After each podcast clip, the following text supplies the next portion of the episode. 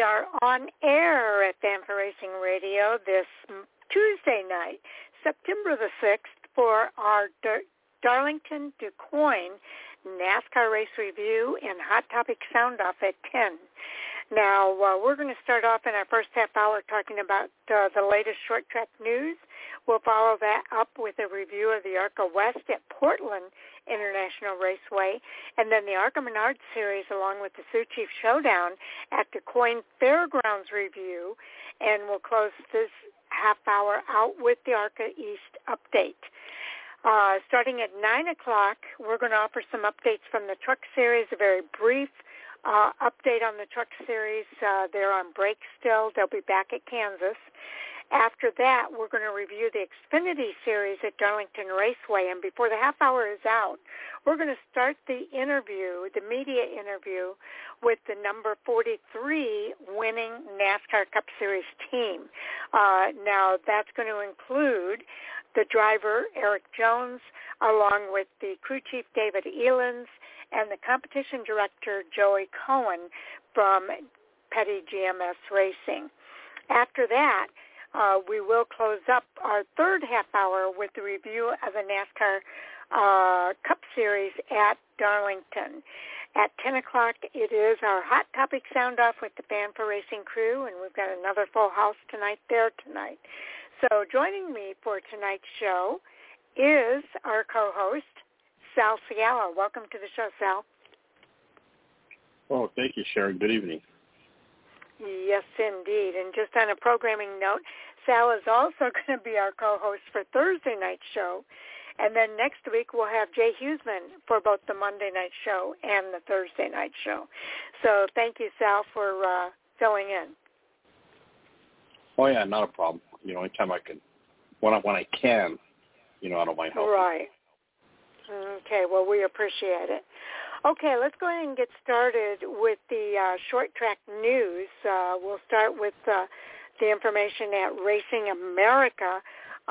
They have a lot of information there. There's a racetrack revival news summary, if you'd like an update of what has taken place at North Wilkesboro for the racetrack revival. You can get that summary there.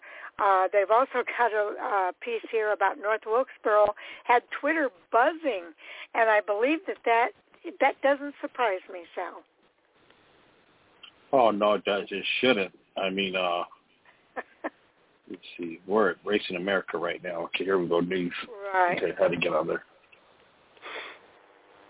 Yeah, North Wilkesboro had Twitter buzzing. That was huge to know that we were going back to racing there this year. My understanding, though, is that they're showing a lot of the tweets and photos that were put up from North Wilkesboro Speedway. And my understanding, Sal, is that when the season is over, they're going to do some renovations at North Wilkesboro. We might not see them in 2023, but they're looking to come back again in 2024. Yeah, it was amazing how big the crowd was that was over there. You know, it looked like it was sold out stands.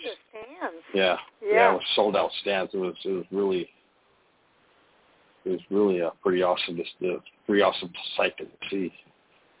It is, and I know when we talked about the possibility of North Wilkesboro opening again, a lot of people were saying we've got to make sure the fans show up because that was part of the problem with why it closed. When it closed down, was that the attendance wasn't there. So you're right. It's just so good to see so many fans enjoying the racing out there at North Wilkesboro Speedway. And I know we've been talking about this a lot, but it is a big deal. Oh, yeah, it is a big deal. You know, especially, you know, for short track racing, you know, to see, you know, a track, you know, that a track that old, you know, that magnitude, you don't get the buzz that it got this, you know, this past week. But yeah, it was there's a lot of pictures out there on social media if anyone wants to go out and check them out. Yes, indeed. Also, Sawalich gets his first ARCA CRA Super Series win on the high banks of Winchester in late models, so that was good to see, along with Jimmy Renfrew Jr. gets back to the Granite State Pro Stock Victory Lane. So two big wins for those two drivers in late models. Yes, it was two big wins. You're talking about the two-star late model sports wins in a row at Winchester. Yeah, Winchester's another one where they have the Winchester. I think it's the Winchester 300. It's a big super late model race, and the winner gets Winchester 400. Winchester 400 gets an actual Winchester lever action rifle. That's what the winner did. The winner that. Okay, and then the KDDP finalist Hayden Plyman also breaks through at Hermistown. That's the Alan Kowicki Driver Development Program. And then also there's a Labor Day weekend stat sheet that's available for folks that are looking to catch up on all of the racing that took place over the weekend. Yeah, Hayden Plyman from up here in Washington, one of their local drivers, and finally, I think he has a couple of wins already. I don't know. They had the list up a couple of weeks ago on where the standings were so far for the Kowicki developmental program. And I think right now, I think it was Dylan Zappa who was leading the points so far. Oh wow! Yeah. That's really good for him. I know we had him on earlier this season. I'm going to move over to Flow Racing now, Sal. The Road to Eldora, the 2022 road ends. So there's, a lot of these local tracks are starting to wind down their seasons now. So there's a little bit of information about that for Eldora coming up there. They've also got the Dirt Late Model Dream is 14% complete. The 2022 Dirt Late Model Dream remains to be completed with 86 laps remaining. So if you want to know more about that, that's Wednesday, tomorrow night, out at Eldora Speedway.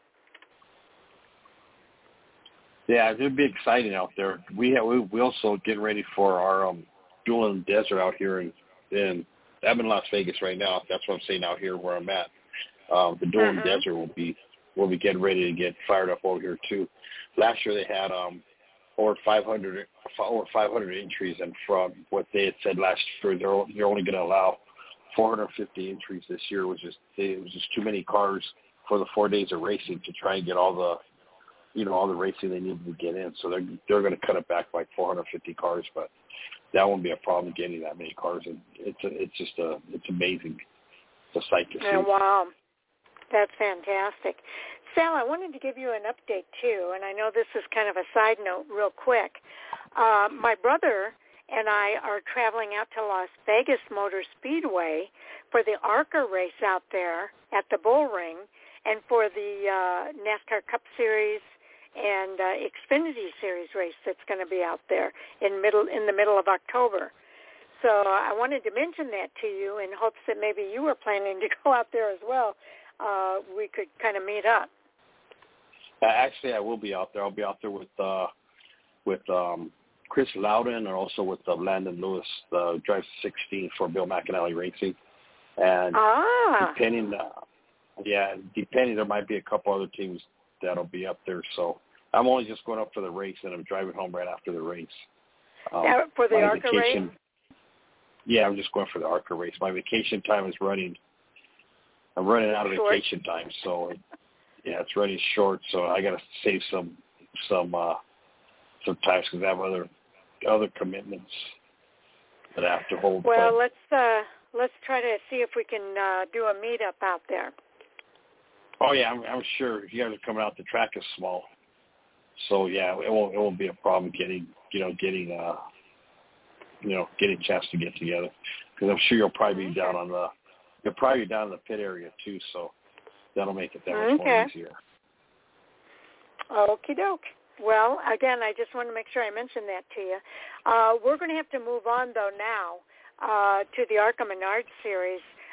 The ARCA West actually raced out at Portland, and Jake Drew once again dominated out there. He seems to be on his way toward a West Series championship. Yeah, he does. I mean, he picked up this win this past weekend. I mean, I'm sure by now he's got a huge... Well, we'll get to the points later, but I'm sure right now he has to have a huge points lead over whoever's in second place. It could be either Cole Moore or Tanner Reif. I know that Todd Souza had a pretty good run too. He was up there pretty high, but I think he was second. Yeah, Todd Souza.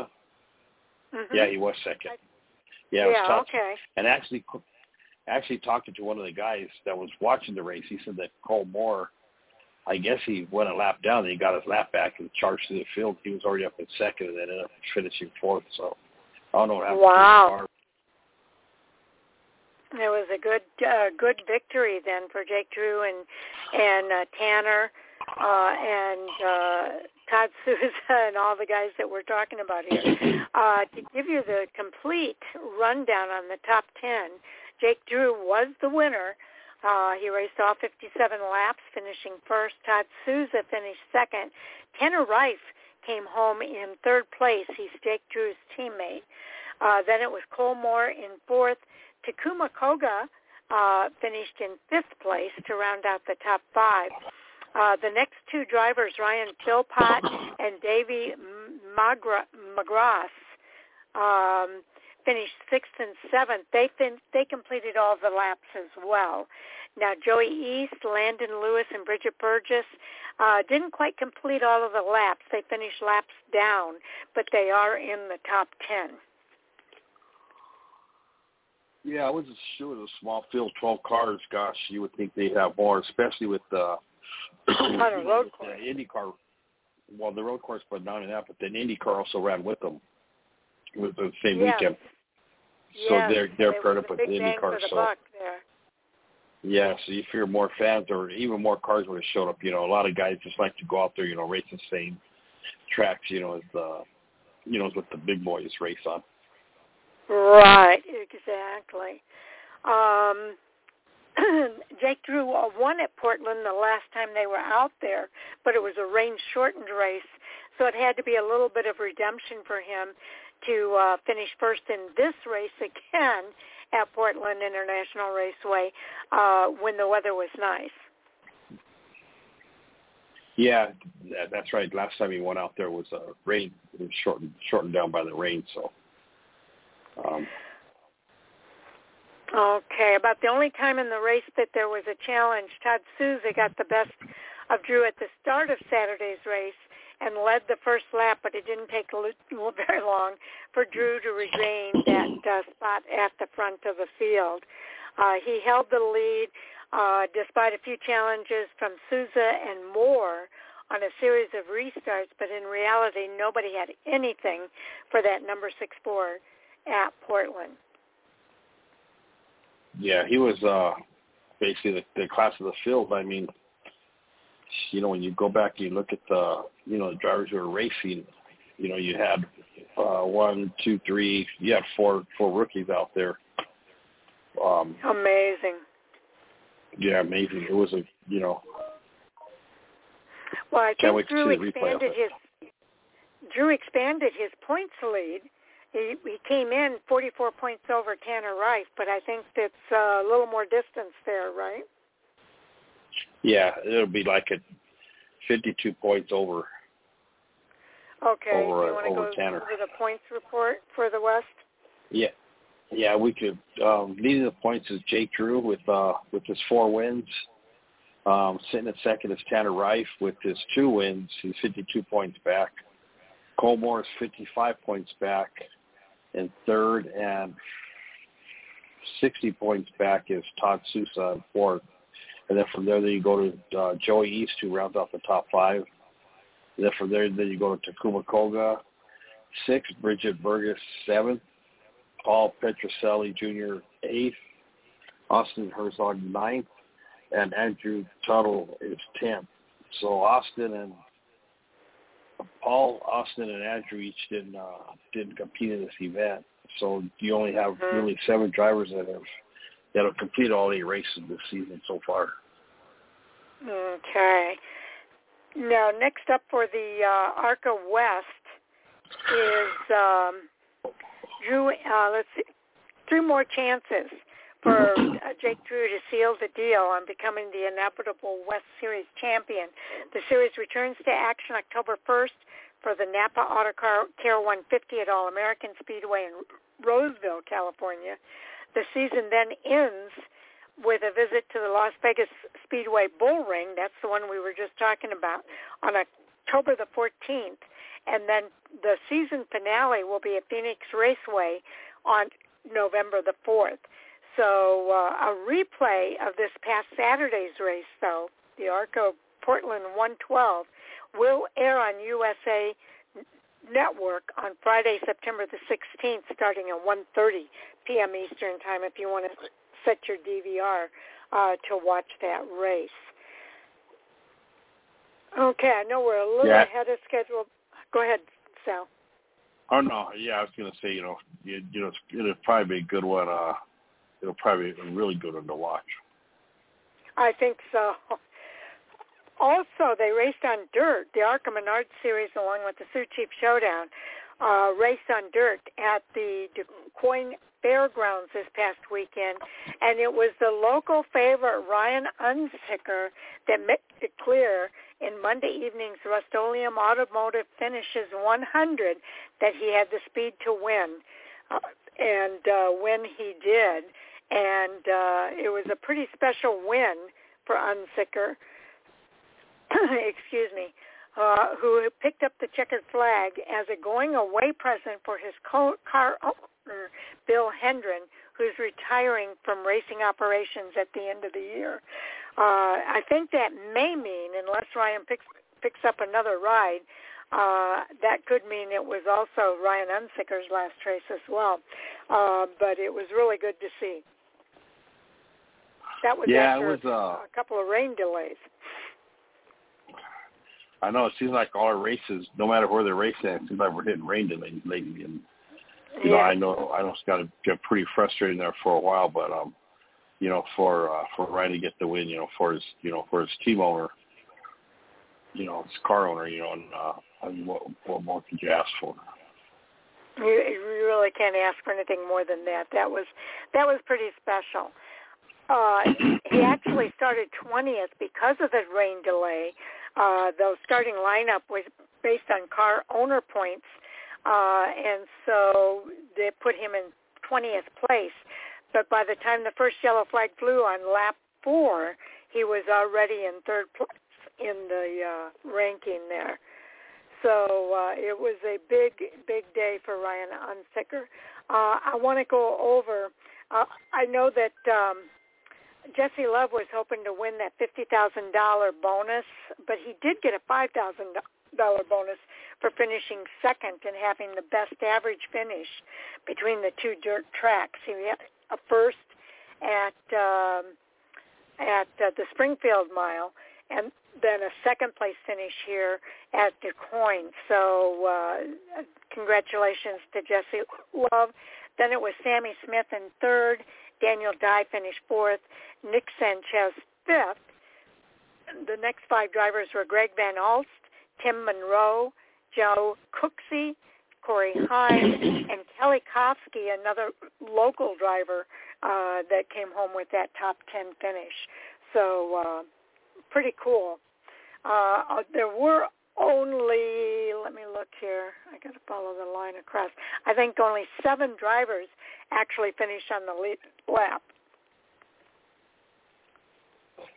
Yeah, that was a very good run race. A good field of cars, 21 cars. You look up and down the finishing order. You see some popular names there. Corey Hine, coming back and racing ARCA again. Daniel Dye, of course, Sammy Smith, you know, who's been on fire in that series, you know, and then Jesse Love, you know, has been the highest finishing rookie. Yes, he's been doing really, really very, very well. Now, we don't have the point standing, Sal, for the Sioux Chief Showdown yet. That hasn't not yet been updated. But if you want to go over the ARCA Menards Series point standings, that would be great. I don't know why I have that. Okay. Okay, the series is Nick Sanchez is leading. Daniel Dye is second by 11 points. Third is Rajah Caruth. Fourth is Greg Van Alst. Fifth is Tony Breininger. Sixth is Amber Balkin. Seventh is Sammy Smith. Eighth is Brad Smith. Ninth is Taylor Gray and Zachary Tinkle rounds up the top 10. Oh, okay. It, really, it's a three-way battle at the top here. And it's been all over the place. Rajah Caruth was leading at one point, but this was not a good race for Rajah. Yeah, it is a tight battle at the top. You got the top three only separated by 16 points, and then from there, they're 107 away, so they're basically out. But between Nick Sanchez, Daniel Dye, and Rajah Caruth, they're going to be battling for the last of the whatever races remain in the series. They'll be battling, tooth and nail for that. It out. Yeah, for that now, for that championship. Just so you know, the ARCA Menards Series title contender, Rajah Caruth, he actually had a bad day out at DuQuoin. He finished 17th after having mechanical trouble knock him out of the race on lap 18. So that's why you see Rajah Caruth taking that dip after the DuQuoin race. But I don't think it's going to stay that way. These guys have been competitive all season long. And I would just encourage everybody, if you want to, excuse me, I have the hiccups. If you want to see the Sioux Chief Showdown point standings, keep an eye over at arcaracing.com under the standings and the menu bar and the Sioux Chief Showdown. They will update that at some point this week. And if you want to see those standings, we do have a link up in the article for the recap of this week's race. The link is there if you want to have the link to that Sioux Chief Showdown point standings. Yeah, I would definitely take it. Keep an eye on it. See what where your favorite driver is at these days. Yes, indeed. Okay, now I just want to let everybody know, too, that for the ARCA East, now the Rust-Oleum Automotive finishes 100, marked round 9, of the 10 races for the Sioux Chief Showdown, so in which Smith entered DuQuoin with a 23-point edge over Taylor Gray, and Taylor Gray finished in 12th because he had a mechanical issue as well. The final race of this year's Sioux Chief Showdown is going to be a race with the ARCA Menards Series and the ARCA Menards Series East combination event at Bristol Motor Speedway on September the 15th. So that's going to be a big race on September the 15th. The ARCA Menards Series season continues Saturday, September 10th, though, at Kansas Speedway. That's the 17th of 20 races for this year's schedule. That race will start at 7 p.m. Eastern and broadcast live on MAV TV Motorsports Network, and will also be available via live streaming on Flow Racing. So just to update you on that, again, September 10th, they'll be at Kansas Speedway for the ARCA Menards Series. The ARCA West, their next race is at All-American Speedway, 6:45 p.m. Pacific time. That would be 9:45 Eastern. That'll be on Flow Racing, and then that race on September 15th, that is the combination event, three different points for the three different series, just one race out at Bristol Motor Speedway on September the 15th. So some big racing still to come here in the ARCA Menards Series. Oh yeah, there was a lot of big racing that before they finally crowned their champion. So it's just something you want to keep your eye on and follow them and and see how the season plays out. It's going to be interesting. They also have some really great videos over at arcaracing.com if you want to see the race highlights of the Rust-Olean Automotive Finishes 100 or the behind the scenes at Portland International Raceway. Excuse me. They also have behind the scenes for DuQuoin Fairgrounds there. Jesse Love talks about his disappointment of the second-place run. He was really hoping to get, Sal, that $50,000 bonus. But he still got the $5,000 bonus, which is still good. And then they also have Ryan Unsickers and Bill Hendren's Victory Lane interview. Go ahead. Yeah, I mean, money is money. I mean, yeah, everybody wants that 50 G's, but at least you got something out of it. He sure did. And really, he has been doing very, very well this season in the ARCA Menards Series, which is kind of a step up for him.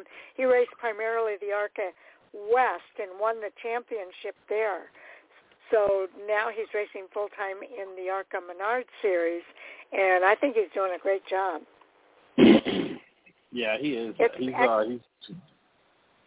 He's had a lot of improvements, from when I remember watching him out here, but then he did good when he ran the ARCA West Series with Bill McAnally Racing, too. Yeah, and let me kind of rephrase myself here. He's actually racing part-time in the ARCA Menards Series, and that's because he's not allowed to race just yet on some of the bigger tracks that ARCA races on. But he is going after that Sioux Chief Showdown title. And he's raced 10 of the 15 races of the ARCA Menards Series this year.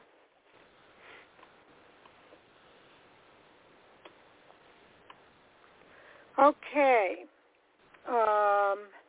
Let's go ahead and move on. I'm going to do just a real quick update for the Truck Series, and then we're going to get into the Xfinity Series, and we're doing that because we have a great interview from the number 43 team that won in the NASCAR Cup Series, and we want to be able to play about 15 minutes of that before we get into our review of the NASCAR Cup Series. So we're going to play 15 minutes of the interview. Sal and I will talk for a little bit, and then we'll do the Cup Series review. But we're just going to kind of cut the Truck Series update a little bit close here in order to be able to do that. So let's go ahead. The next race for the Truck Series is the Kansas Speedway. That's 7:30 p.m. Eastern Time, Friday, September the 9th. So this coming Friday, the trucks will be back on track. It will be televised on Fox Sports 1, and radio coverage will be on MRN and Sirius XM NASCAR Radio. So Sal and I are going to do a preview of that race on Thursday. So stay tuned for that on Thursday night. We'll give you a whole lot more details about what's happening in the NASCAR Truck Series. Let's go ahead and move on now to the Xfinity Series. I'm going to do that review. The NASCAR Xfinity Series raced their 40th annual Sports Clip Haircuts VFW Help a Hero 200 this Saturday at Darlington Raceway. The race winner was Noah Gragson, age 24, driving the number 9 Bass Pro Shops True Timber BRCC Chevrolet for owner Rick Hendrick, and for crew chief Lucas Lambert. It was his 9th victory in 126 Xfinity Series starts, his 4th victory and 17th top 10 finish this year, and his 2nd victory and 7th top 10 finish in 7 races at Darlington Raceway.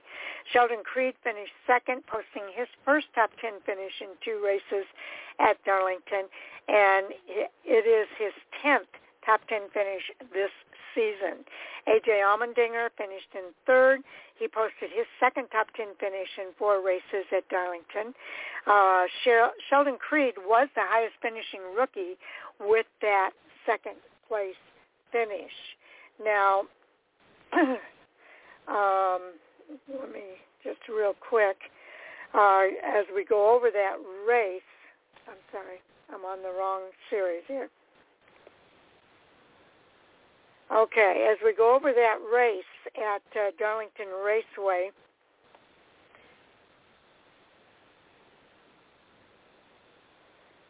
okay, again, it was Noah Gragson at the end of a thrilling 3-car battle that wasn't decided until the last corner of the last lap Saturday night at Darlington Raceway.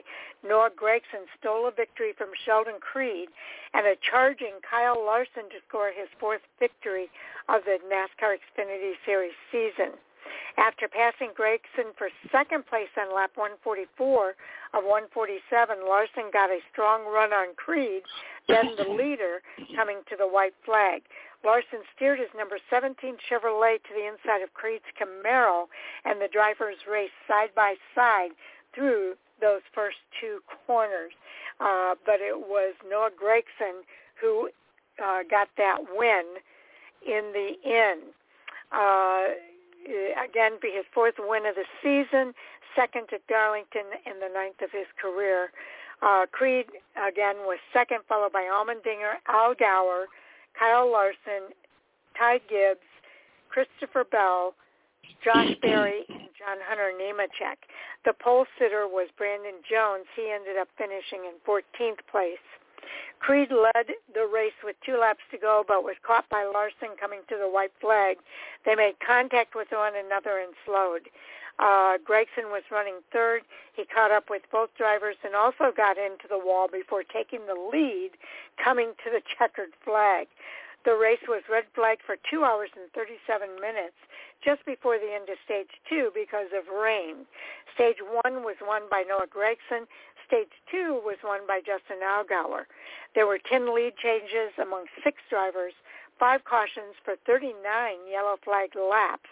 The average speed of the race was 97.979 miles per hour.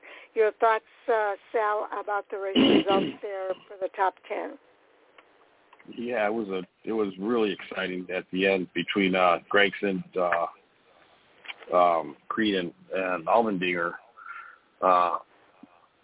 Actually, Kyle Larson. Kyle Larson. You know, you really gotta tip your hat to Kyle Larson. You know, he had a chance to. He could have put Creed. He could have knocked Creed sideways, got him out of his groove, but he knew what he was racing for. So Kyle, couple times, you know, backed off the gas, you know, and let him, you know, and let him race his race. But man, yeah, when Creed hit that wall on the last lap, he just went up against the wall and just figured I would ride it out. When he got the flag, figured, you know, it's all or nothing. Yeah, you know, I really thought Creed might pull off the win, but that duel at the end sure made it exciting. Yeah, it did, you know, and you know, I mean, you know, they said Noah hit the wall. He didn't hit it half as hard as Creed did, because if Noah would hit the wall as hard as Sheldon Creed hit it, he would have never finished the race. But Sheldon Creed, man, he really put out. I really thought he was going to get this win. You know, he cut it to the points fee. You know, which makes it, you know, it's more exciting for him. You know, with the upcoming weeks, you know, trying to get into the chase. You know, he really needed, you know, all that he had, and like I said, almost pulled off the win. Almost. Now there were some drivers from position 26 through 30th that finished laps, one or more laps down. That includes Josh Williams, Ryan Vargas, Myatt Snyder, Brandon Brown, Dawson Cram, and Brendan Poole. But then there were others that had either mechanical issues, or there was the damaged vehicle policy that caused them to leave the race early. J.J. Yaley had an engine issue. Joe Graff Jr. was caught up in an accident on lap 61, taking him out of the race. Riley Earps, did not meet the DVP, the damaged vehicle policy. He was out on lap 56. Ty Dillon had an electrical issue, taking him out of the race on lap 55. Chris Wright was caught up in an accident, taking him out of the race on lap 55. Anthony Alfredo had an accident, taking him out on lap 51. And then Tommy Joe Martins had a radiator issue that took him out on lap 44. The margin of victory in this race was 0.794 seconds. So it was pretty close. Yeah, it was. It was a good race. Noah didn't win by that much, but I expected a bigger finish out of Ty Gibbs too. Than the sixth. I know he was up and back, and Chris Bell too. Chris Bell was up there, and that Noah just came at the end and. I know. Sal, let's go ahead and give the regular point standings for these guys, the top 12, and then we'll do the playoff standings. Okay. So right now, the way it sits, it's A.J. Allmendinger in first, Ty Gibbs in second, Justin Allgaier in third, Noah Gragson in fourth, Josh Berry in fifth, Austin Hill wrapped off the top six. And then from there, we go down to Brandon Jones in seventh, Riley Herbst in eighth, Sam Mayer in ninth, Daniel Hamrick in 10th, Landon Castle in 11th, Ryan Sieg in 12th, and Sheldon Creed is on the outside looking in. Okay. There's only two more races left for these guys to get into the playoffs. You've got the Kansas race on September 10th. Bristol Motor Speedway is the finale on September the 16th. And then on September the 24th, the first round of the playoffs begin for the Xfinity Series. So two more races. Can you believe it? And the regular season is over. I know. It's crazy because when you think about the Cup already, so they had their first playoff race this past weekend, also in Darlington. Yes, they did. Okay, let's go ahead and take a look at where we are for the Xfinity Series playoff standings after Darlington, race number 24 of 33 for the Xfinity Series, with two races left. Two races left. You have Ty Gibbs up on the top spot with 5 wins. Noah Gragson in second with 4 wins. Justin Allgaier in third with 3 wins. A.J. Allmendinger in fourth with 3 wins, but so far he's a regular season championship leader. And then from there you go to Josh Berry in fifth that has 2 wins. Austin Hill has 2 wins in sixth. Brandon Jones with 1 win in seventh. And then from there you go to Riley Herbst, Sam Mayer, Daniel Hamrick, Landon Castle, and Ryan Sieg, and 16 points below the cut line is Sheldon Creed. Other than that, Brandon Brown, Anthony Alfredo are too far out. They would need a win to get in. Yeah, they definitely are going to need a win to get in. It's not going to surprise me, though, if Sheldon Creed pulls off a win. It seems like he's got some good mojo going. And this part of the season, he just seems to have some momentum on his side. Yeah, he does. I mean, it's going to be interesting. As we keep moving, as we keep progressing on and on and on, into these last two races. Yes, indeed.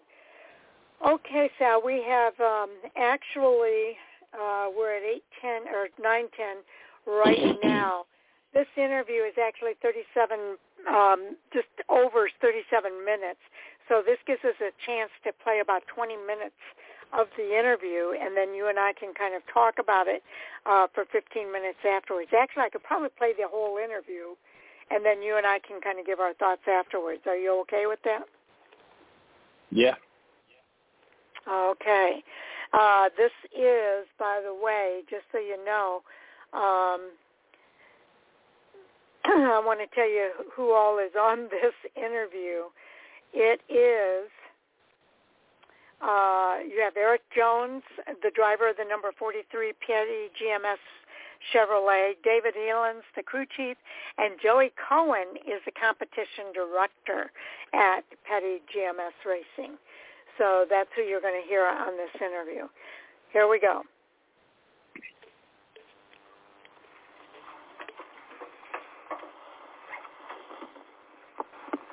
Good evening, everyone. We are going to begin our post-race media availabilities. We are now joined by members of our race-winning team. Congratulations, gentlemen. We have Joey Cohen, competition director at Petty GMS, as well as crew chief Dave Elenz. Congratulations. We'll go ahead and start with some questions. If you have one, please raise your hand, and we will get a mic over to you. Start here in the front with Matt Weaver.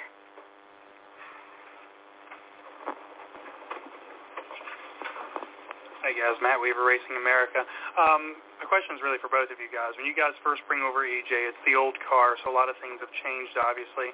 But now with this new car, what kind of leader has Erik been in terms of directing you guys, telling you what sort of feedback y'all need to build this car and make it better to get it to the point where it's a race-winning car? Yeah, I mean, I think Erik's done a good job giving us direction all year. You know, I don't think anybody really knew what you had to have in the car to start the season. So we definitely learned through Erik's feedback to give us a direction on how to build these cars at the intermediates, because even at the beginning of the season, we were pretty good at California, but then we kind of tapered off on all the intermediate tracks. And, you know, throughout that time, like, Erik never really got down on us. You know, he just kept giving us guidance, giving us direction to build that program better, which I feel we have. Yeah, exactly what Dave said. You know, I think we had to spend a lot of time. You know, there's not obviously a lot of on-track time. We kind of went through the off-season and did the Charlotte test, but the rules changed so many times, so many iterations from what we had in the off-season. A lot of time with engineers, a lot of time on the simulator, kind of supplementing some of those things and just trying to, you know, let Erik lead us, right? What does Erik need in the car? Because to your point, it's totally different than any race vehicle. So a lot of credit to him. He's our senior leader. You know, he's our guy that, you know, is going to lead the engineers, lead the crew chief, lead our guys to, you know, work on the cars to what he needs. And kind of on that note, kind of for both of you guys again, too, there's a lot of people leading this organization that expect winning in championships, right?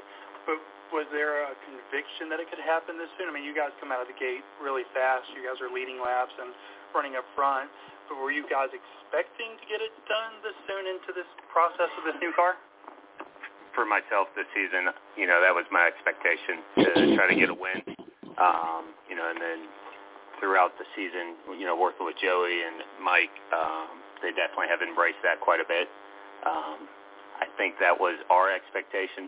You know, it's hard to tell people that that's your expectation because they don't believe you. But that was definitely our internal expectation of what we're going to do this year. Yeah, for sure. Maury Gallagher, Mike Beam, you know, those guys, they give us all the resources we need. You know, we never put a timeline on it, but it's definitely something that, like, you know, okay, what's the next phase? What's the next step we need to be more competitive? You know, I think a lot of it, you know, like I told somebody the other day, we're still hiring people. You know, we're still hiring resources. But Dave coming in with this group, the 43 group, you know, that's a very established group, very senior group. Those guys have been together a long time. The pit crew's been together. The mechanics have been together. You know, Erik, all those guys were here, and just bringing Dave in and kind of plugging him in there was a, you know, a huge step forward for that program. And I agree with Dave, you know, looking at that driver, that crew chief combination, I felt like a win was surely possible this year. And I think, you know, we looked at a lot of times early in the season, you know, just a lot of things didn't line up perfectly. We talk about it all the time. You got to have a clean sheet. You know, you got to have great pit stops, a fast car. You got to execute on all levels. And you know, that's what they've been working on, right? It's 27 races here, right? But they got there, and I think not that there was any expectations that it had to happen this year, but the thing we stress is that Petty GMS and GMS Race, we want to win, and that's what we're here to do, and that's what Maury and Mike give us the capabilities to do. Additional questions? Go to Jordan. Jordan Bianchi, The Athletic. This question for Dave. What were you thinking about as you walked down pit road and you got the high fives and selfies and everything else? Yeah, I mean, that's pretty cool because I've been around a while in the Cup Garage, Xfinity Garage. I have a lot of friends on different teams, and won with a lot of them, worked with a lot of them, and just to be able to walk down and see all those people, person after person, congratulating me, excited for the win, knowing how hard we've worked to get that. It was really special. I think that was my favorite moment tonight, so that I enjoyed it. Is there anything particular that jumped out? What interaction with anybody? I mean, getting to see, Greg and Randolph, they're both, I've worked alongside those guys in different roles as an engineer, Xfinity crew chief, and I feel like we kind of came up together. So those guys have both had a lot of success, and just getting to see those guys and see how excited they were for me to get my first win, that was pretty special. And then was that your wife on the phone you were talking to? Yeah. They were actually here last night, and we watched the race and went to Victory Lane and, watched Noah celebrate last night. So I was a little jealous that wasn't our car, so thankfully we were able to get it done tonight. Before we start with Eric, thanks for joining us, Eric. Do you have any other questions for Dave and for Joey? We'll go to Kelly. Kelly Crown, Racing. Dave, coming into this year, your first year in the Cup Series, obviously the car is new, but was that any more of an advantage for you because you didn't have to unlearn the previous Cup car, so to speak? Yeah, definitely that was a huge advantage for me. Xfinity cars all have flange fit panels. The rules are a little bit tighter on them. Definitely everything that NASCAR has done with this new car fit into me coming in this year. And it's provided the opportunity for me to, to understand what's going on and not be – I would have been 7 years behind on what the Cup cars were because I've been out of the Cup Series for so long. I couldn't catch up to people at that point. So everybody being on a clean slate starting out definitely helped with this whole season. And then your team, and if I can get Eric to answer this as well, for both of you, for Dave and Eric, you guys are the first non-playoff team to win the opening race of the playoffs since there's been a playoff in 2004. How special is that to just steal the thunder right out of the gate? I mean, it's definitely cool that we're the first ones to do it, but I think the first thing Eric said to me is, don't you wish we won Daytona? So very special that we've done it, but definitely, it's so close to being, our ultimate goal. So, it's special, but there's a little bit more there, too. Yeah, I mean, I agree. It's awesome to win here, but at the same time, right, yeah, you do look at it like that a little bit. But, it's hard to get attention in the playoffs when you're not a playoff guy, so what better way to do it than that? But yeah, it feels good. I mean, I feel like coming up, we've got more good tracks. I don't think I wouldn't say this is the only race that we have a shot at. Ending the year out, I feel like we can win more races, and sometimes all it takes is one. And I think we've gained a lot in the last 6 months of this race car, and learned a lot. And the whole group's done a really good job, and it's a big testament to the people, right? When you can win a playoff race like that. There's some deflation after Daytona when you don't, achieve your goal there. And we had a great car. Things just didn't work out. So I think testament to the group, right? Push just as hard and bring a good piece here.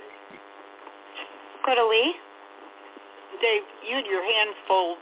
First you come over to 43, and then you've got to, pull this thing together. You look at the instant success Trackhouse had, and Mike Beam says a lot of that is we kind of started out as a truck team. They inherited a Cup team. How do you guys get to that level so, Eric and knowing next year are just, you know, up at that, you know, battling for wins like Chastain and Suarez. Yeah, I mean, definitely you look at the December time frame for the two different organizations and where we were at and, you know, what was at GMS and what was at Petty's. You know, there was not a lot there compared to a Trackhouse organization that, you know, had an active team going into it. We, I mean, I think the first day we had a meeting over there, we had like 20 people in the team meeting, and that was pretty much everybody that was there. So we've hired a lot of people since then, worked on a lot of relationships with Chevrolet, different people, trying to get more resources in-house, more tools for us to be better. And it's been good throughout the season. We're making gains on it.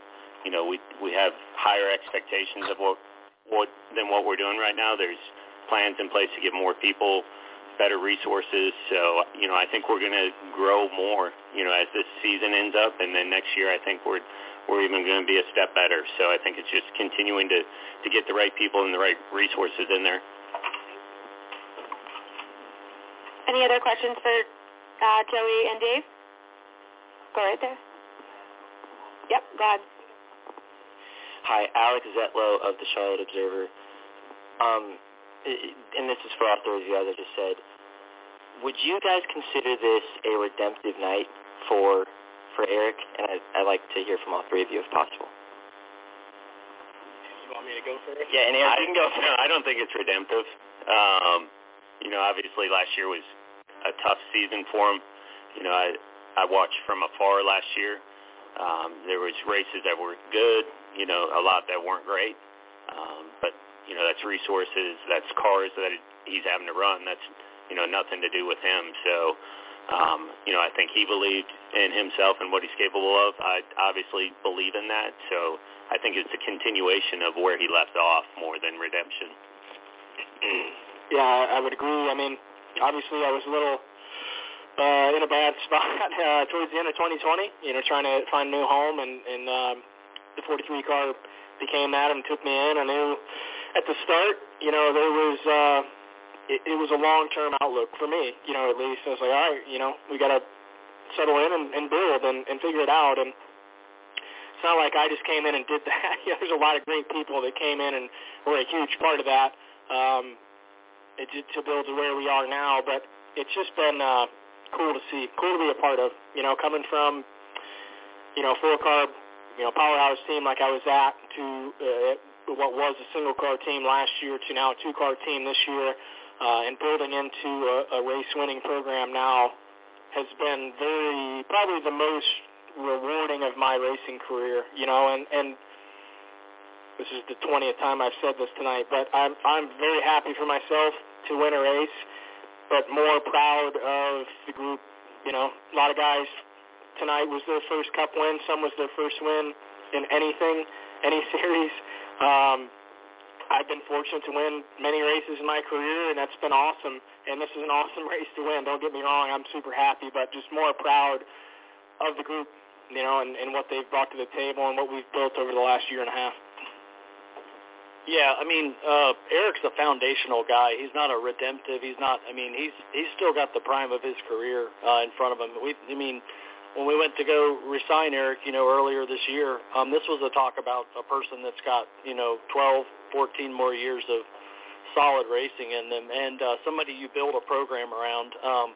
We're a young organization, but we're also an experienced organization. Like you said, there's a group that came with that 43, and there was a fresh young group that came out of GMS wanting to go cup racing. And like you said, we all didn't know what we didn't know, right? We just wanted to go race, and we wanted to go win. And that was going to take resources. That was going to take Maury Gallagher, Mike Beam, Dave Elenz, a lot of guys just believing in that and trying to get Erik where he belongs. You know, we're not doing anything but getting him exactly where he belongs, and that's in victory lane every single year. Thank you very much. I believe that there's a question in the press box for either Dave or Joey.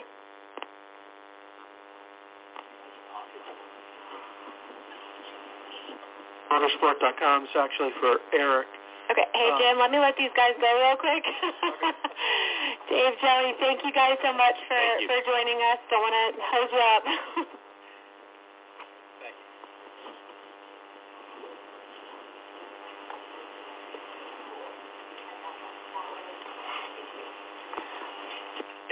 Go ahead. Erik, there are many distinguished drivers who've had long, successful careers in NASCAR who've never won one Southern 500. You've got three career wins in the Cup Series, but two of them have come in this race.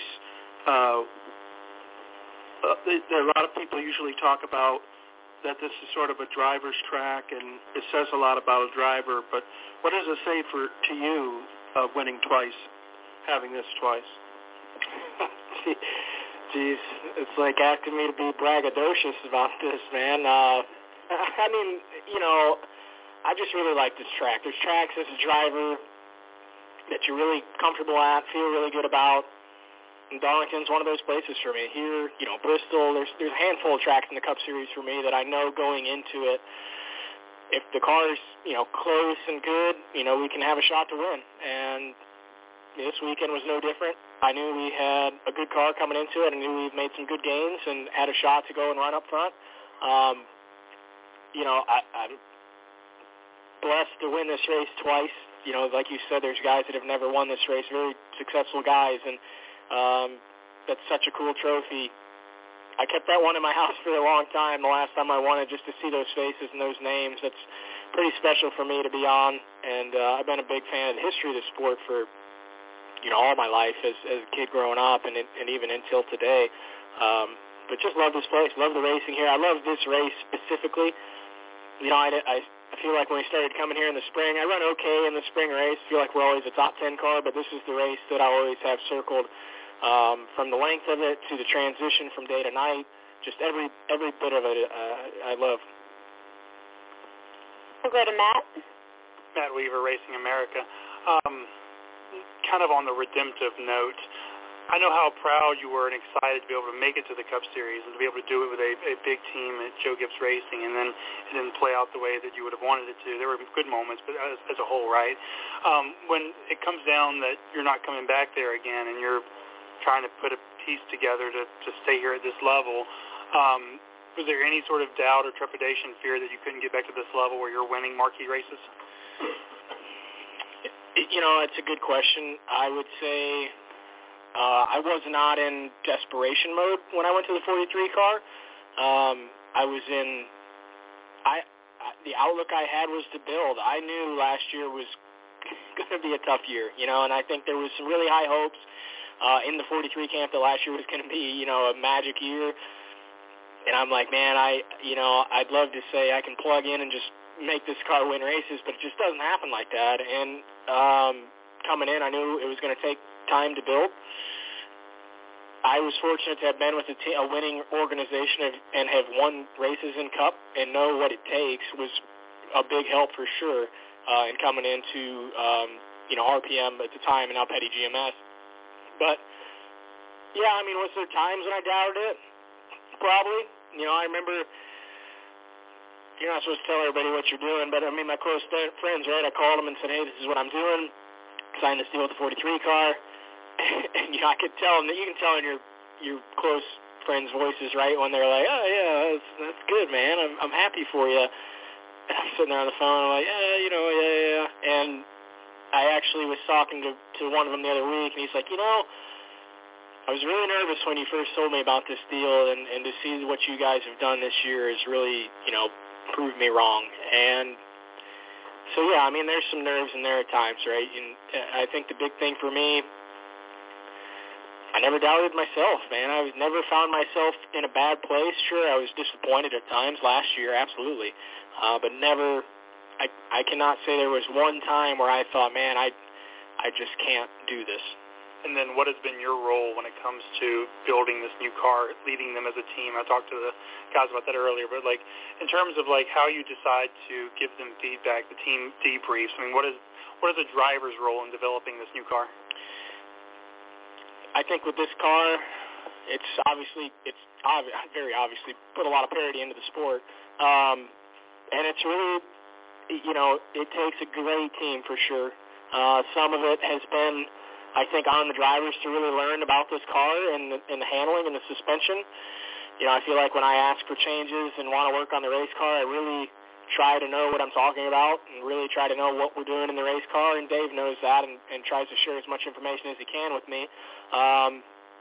But obviously my role, I guess, is trying to, you know, find the right people. You know, we were at the end of last season and knew we were making a change as far as crew chief. You know, obviously there's a few names you kind of put on the board like, okay, these are the guys we want to go after. And Dave was the, you know, resounding guy as far as who we wanted to get. And I knew as soon as we got him signed, it was going to be a different season. You know, Dave is a sharp guy. He's got the kind of background I like. He's got the approach I like, the demeanor I like. And he was just really the guy that I've been looking for in the Cup Series. He's just the kind of guy I wanted to work with. And he's been a bigger game changer than what I could ever bring to the table. Okay. KellyCrownerRacer.com. Eric, two things. Joey Logano said that this, to him, the Southern 500 is the toughest, the longest and the toughest race. Obviously, the Coke 600 is pretty damn long, but he said this one is the toughest. So he said, for you, you should be proud of yourself. And then when he realized this is your second one, he went, sheesh. So what does it mean to hear other drivers just give a compliment like that? Yeah, it's cool. I mean, you know, you're always – every person seeks respect from their peers, right? It doesn't matter what you're doing. Obviously, in racing, we seek it. Day-to-day work, you know, it doesn't matter what you're doing. So it is cool to have that respect. You know, I tried to earn the respect of my competitors as a driver and as a competitor. You know, Darlington is a tough place. Like I mentioned, though, it's just a place I felt good about. It reminds me so much of places that I just grew up racing at. You know, and it's bigger, but it takes a lot of things that I did as a young guy racing late models to be successful. It takes a lot of those same things here. And I think you said in your television interview this was the calmest you've ever been running for a win. Why was that? What was different about this time? I wish I knew. I do it every time. You know, to be honest, I hadn't been in position to win a race in a while, number one, but I went and ran some late model races this year, grabbed a win at ORP against William Byron up there, and kind of got me back in the mindset like, all right, you know, got to get in the mindset of winning these races again. You know, I went through a year where we were not in contention to win. I went to Auto Club earlier this year with a winning car and didn't win the race, and a lot of it was just because I was rusty. I was sloppy on restarts and stuff that I know I can be better at, and I was like, man, I just gotta get back in that groove. But some of it just having been there, right? You know, and I looked back towards the other Southern 500 I won here, and that was probably harder as a driver, to be honest, because I ran out the entire last segment. We went through pit stops, you know, racing with those guys, racing with Kyle at the end for what felt like 50 laps. So I'm like, this one, I'm like, man, all I got to do is 20. You know, if I can get clear, just run 20 perfect laps, and it's all mine. And that's, I guess, why I felt so good about it. We'll go on the back to Barry. Eric, I think you segued into what I was going to ask you about. As I've watched you this season, seeing the top fives, the top tens, at what point did you feel like that as an organization you had turned the corner and that we have a fighting chance to win? Almost right off the bat. You know, we went to Daytona 500 and we were good, but then we went to Auto Club, the second race of the season, and qualified second. We had a shot at the pole. We led laps. We were up front in contention for the win.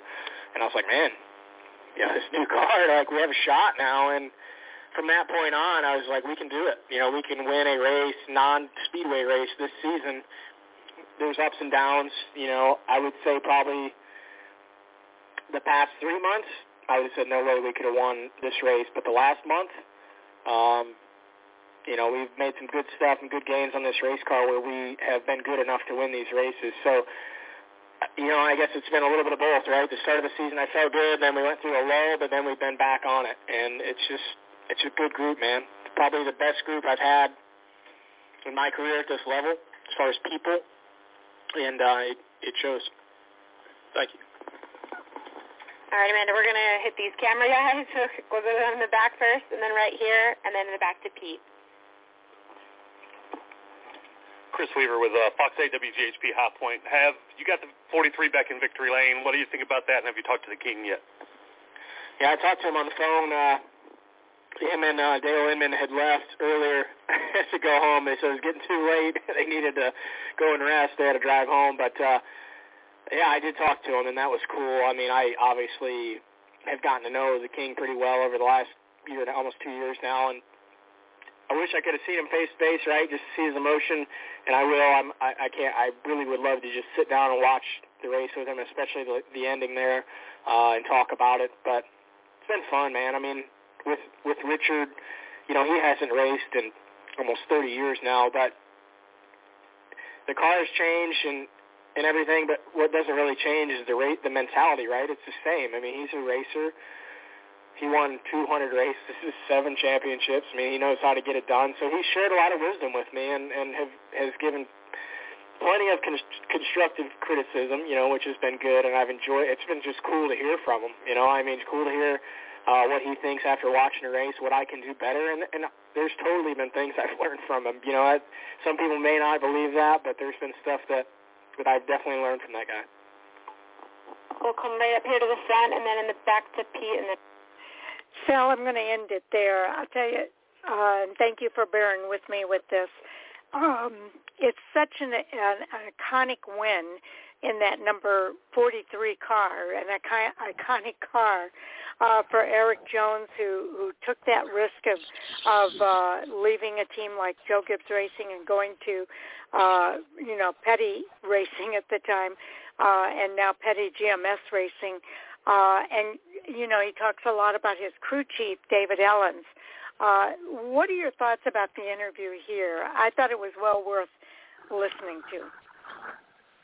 Yeah, I mean, it was good, you know, to hear, you know, especially, you know, because, you know, we're used to listening to, you know, either Stewart Haas Racing or Joe Gibbs Racing, you know, teams, you know, that are winning a lot. You know, to hear a team, you know, that's not really – I'm not saying that they're not competitive, that they can't win, because they did prove that they could win. But, you know, to hear, you know, something, you know, different, you know, from a driver who just really – you know, he's been around the block. He's been here. He's been there. He's been everywhere. You know, and then, you know, to get a win, especially at a track like Darlington, you know, it just wasn't a Vegas win. It wasn't an Auto Club Speedway win. It wasn't a Phoenix win, you know, but it was a Darlington win, you know, a big one, you know. The drivers really respect that track, and everybody wants to win there, you know, and, you know, to hear, you know, his excitement, you know, everything he's gone through in his career, you know, and I'm sure there's times in any driver's career, you know, when you kind of, in a sense way, you know, step down, you know, from one of the major players, you know, to get involved with the team that hasn't won in so long, you know, I mean. Yeah, you know, it's really amazing. Well, the last time that the number 43 run was with Eric Almirola, and he took the car to victory lane on July 6th of 2014, and that was at Daytona. The last time the 43 and the 3 won back-to-back races was in April 18 to 25, 1999, when John Andretti won in the 43 at Martinsville, and then Dale Earnhardt won the following week in the number 3 at Talladega.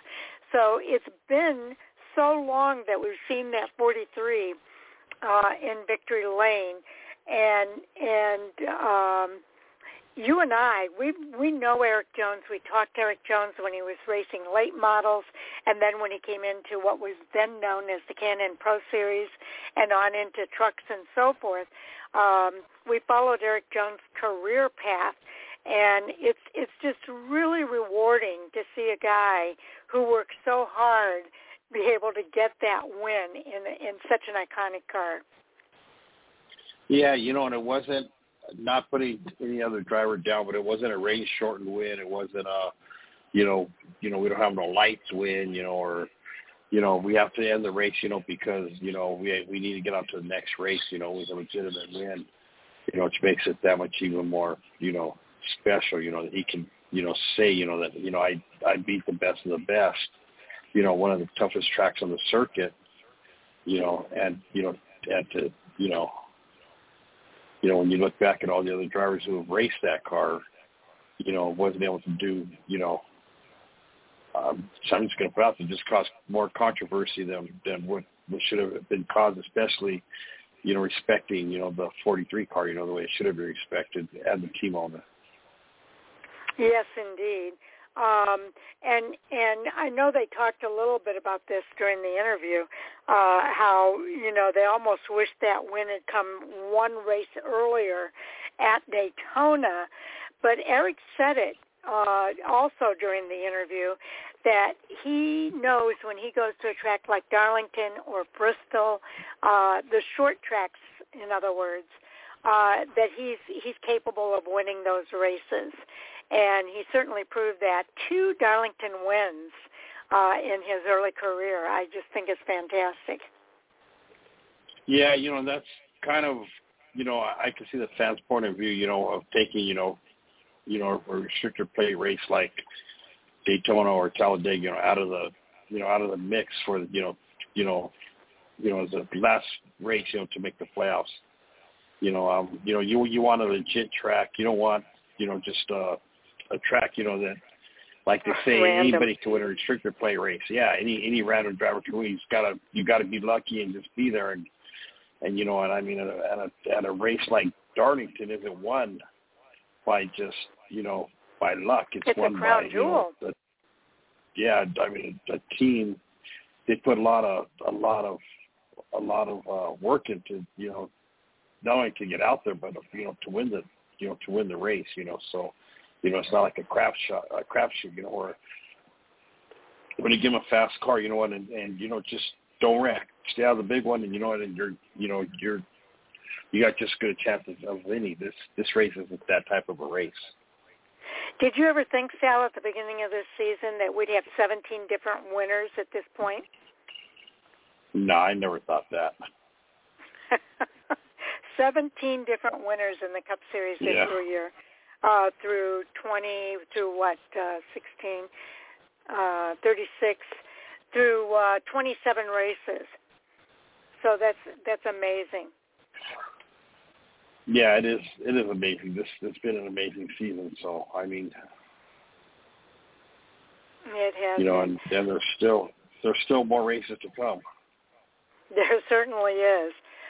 Okay, let's go ahead and move on to the review of this race at Darlington Raceway, the 73rd annual Cookout Southern 500, with the winner Erik Jones at the age of 26, driving the iconic number 43 Focus Factor Chevrolet for team owner Richard Petty and crew chief David Elenz.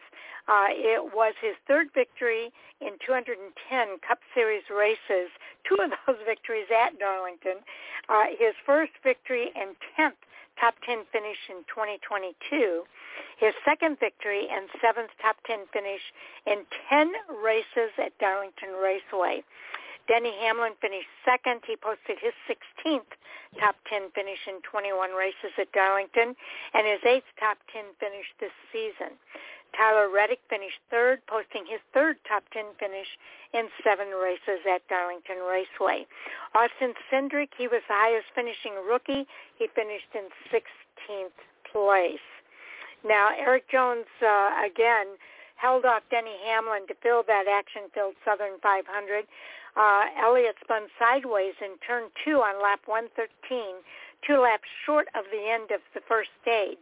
He cracked the back of his number 9 Chevrolet and slid down the track into the path of Chase Briscoe, who couldn't avoid the collision. Elliott nursed his car to pit road, where his team tried in vain to repair the damage, but with the right rear toe link and upper and lower control arms broken, the task was hopeless.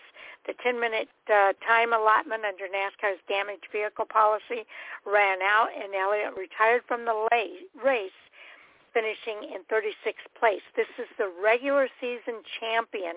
After the first race of the playoffs, he's lost all of his advantage, Sal.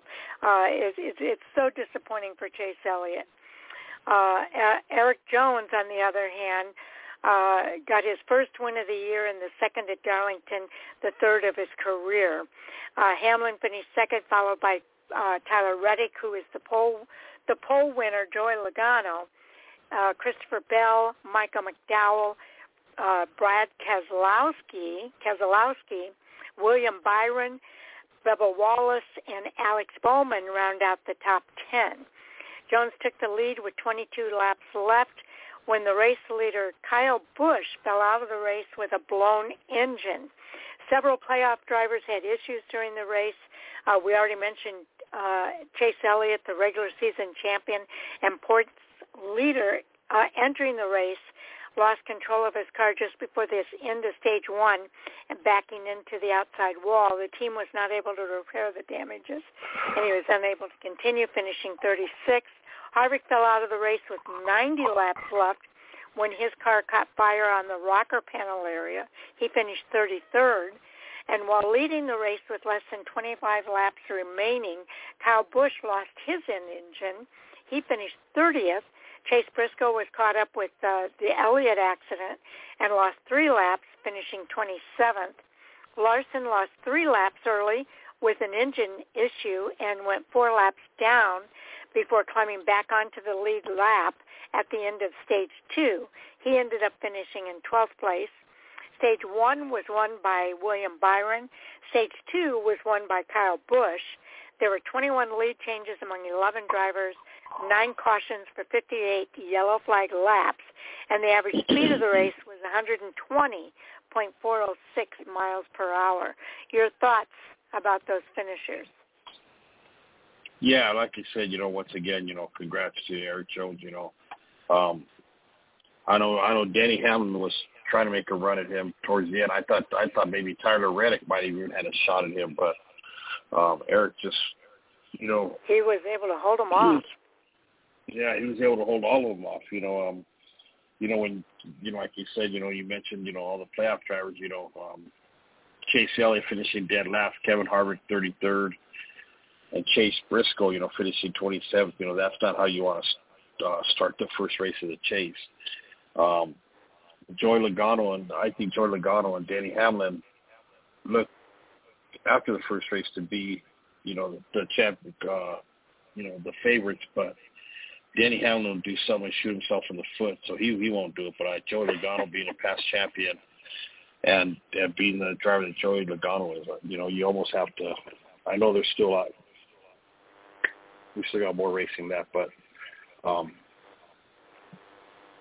Joey knows how to. Joey's a past champion. He knows how to get it done. I just think Denny's going to shoot himself in the foot once again, and he's going to be Dan Marino. That's going to go down in history as Dan Marino is one of the greatest quarterbacks in football and never won a Super Bowl. And I think Denny Hamlin's going to go down as one of not one of the greatest, but one of the top stars in NASCAR, and not win a championship. Yeah. Yep. He's won big races. He's won big races, just like Dale Jr. won big races. Won the Daytona 500 a couple times. But could never get a Cup Series championship. And retired. And left it at that. Okay. Well, there were several drivers who finished a lap or more down, starting with Justin Haley in 19th place, Ross Chastain, Harrison Burton, Ty Dillon. They all finished 1 lap down. Then there was Daniel Hemrick going, and Corey LaJoie, along with Landon Castle, Chris Buescher. They finished 2 laps down. And then it starts getting a little bit more. You've got Chase Briscoe, Todd Gilliland, B.J. McLeod, all finishing laps down. We mentioned Kyle Busch had the engine failure. Martin Truex Jr., went out on lap 336 with a water pump issue. Cody Ware had an accident on lap 331 that took him out. Kevin Harvick had a major fire and exhaust problem on lap 274, taking him out. He finished 33rd. J.J. Yaley had an exhaust issue, taking him out on lap 236. Ricky Stenhouse Jr. taken out by an accident on lap 164, and we mentioned Chase Elliott going out early on lap 113 to finish 36th. The margin of victory here was close. It was 0.252 seconds for the margin of victory. Any additional thoughts there? No, just you look down, Erik Jones, and the next you go down to the next four drivers were all chase drivers, still you had seven chase drivers in the top 10, so. Chase drivers were pretty much tuned throughout the entire field. Yeah. Okay, let's go ahead and talk about the points here. Okay, the points are...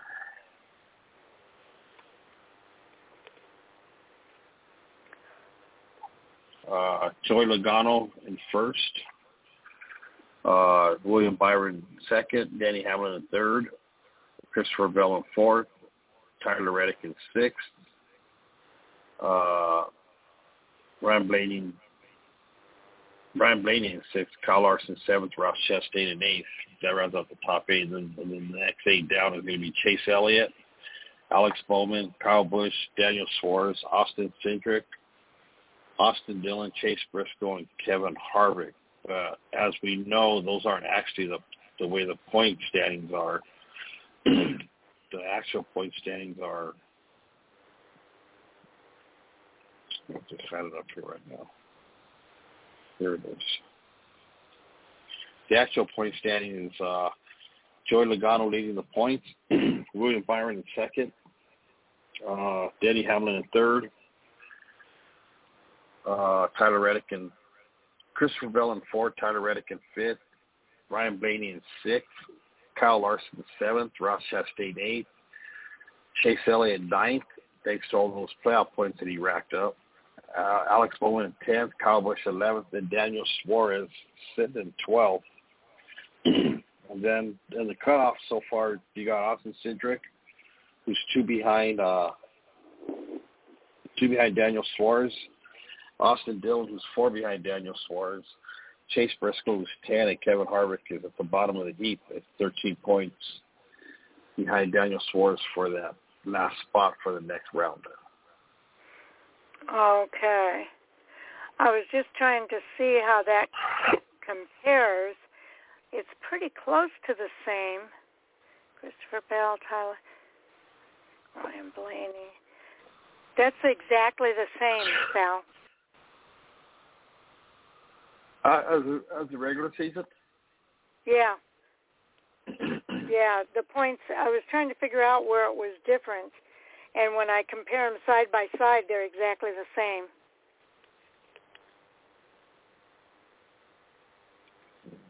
So anyway, yeah. They are.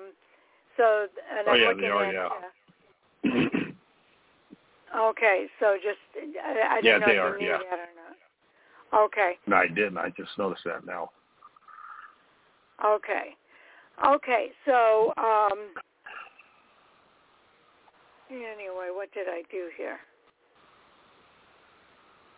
Okay, so we have a really amazing battle going on here between these drivers and a shakeup when you consider Chase Elliott was first. He's now in ninth place.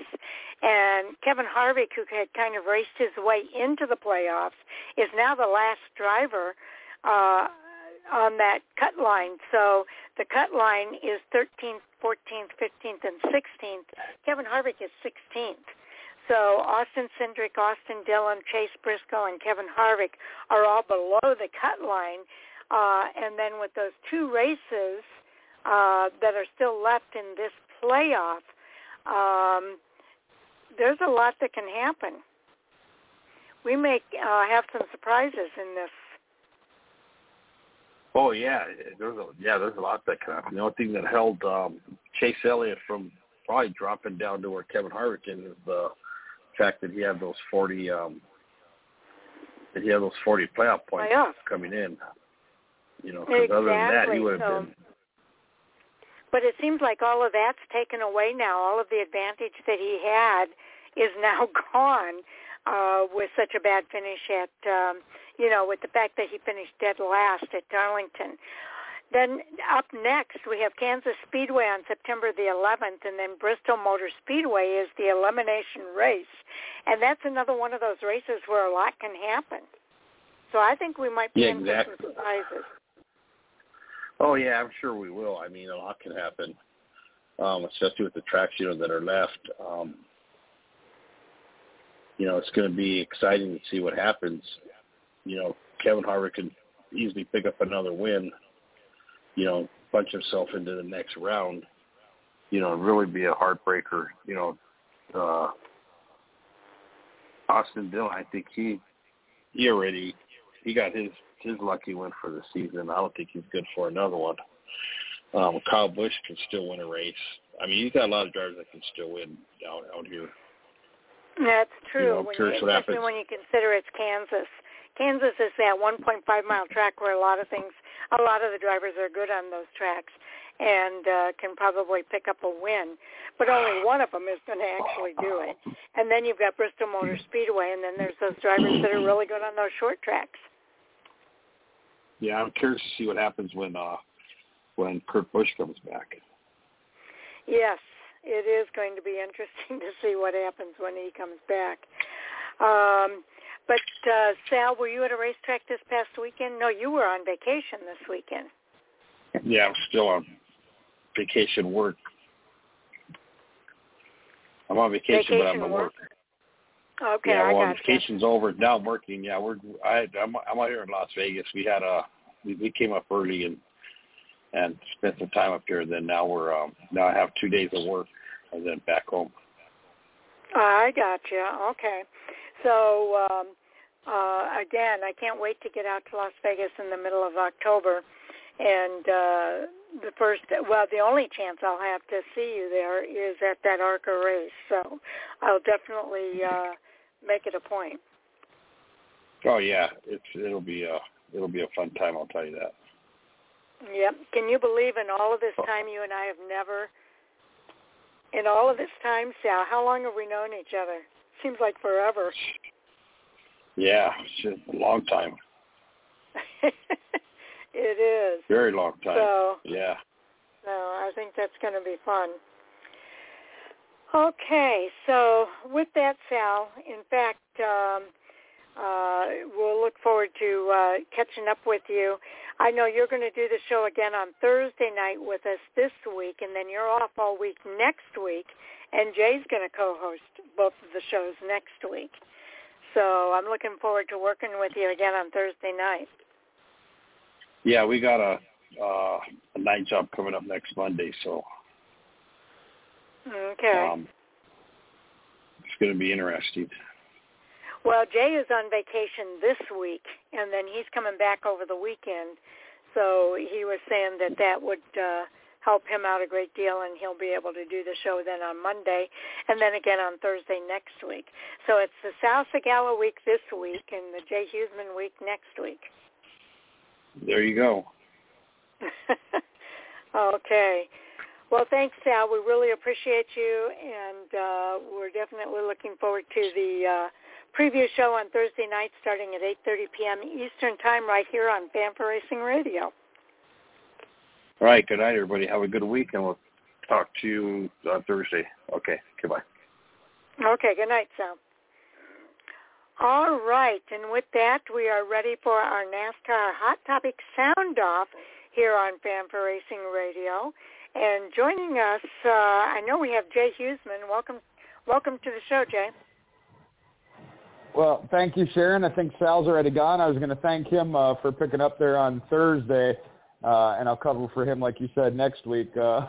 I kind of had to laugh, though, when you said on vacation. I don't know if working a county fair is vacation. I got a couple days, and then I'm going to a dirt track in Kentucky. But so take a vacation, in between jobs, if you will. Okay, sorry about that. I'll have to correct that on Thursday night. Will you be able to do hot topics on Thursday? I don't know yet because I don't know how late I'll be at the track. I'm going out for practice night at the track. Okay, well, keep us posted. Also joining us for tonight is Michael Orzel. Welcome to the show, Michael. Hey, real quick, I want to apologize to everybody. I did not try and do like a mic drop or anything last week. I legitimately did about the dumbest thing I've done on this radio show. I went to hit the mute button, and I hit the hang-up button. So tonight, my goal is to be a little bit more deliberate with my thumb. Oh, okay. Well, we appreciate that, Mike. And then also joining us tonight is Tommy Kraft. Welcome to the show, Tommy. Hey, how are y'all? Thanks for having me back on. Well, it's good to have you back on. And we've got a full house here again tonight, so that's always a good thing. Now, Jay, just one real quick note to you. I'm hoping before we close out the show tonight that you will be able to give us an update on the fantasy group. All right. Well, I just loaded up the cup race there, so I got them all ready whenever we get a chance. Make some people happy and maybe some not so much. Another wild weekend for sure in the points there. Yes, and when you're talking double points, it really can add up very quickly. And that would be just in the Cup Series for right now. Can you hear Mike smiling? He's making a little bit of a late season charge. Oh yeah, I'm sure he's a happy camper. Okay, let's go ahead and start with our NASCAR Hot Topic sound off for tonight.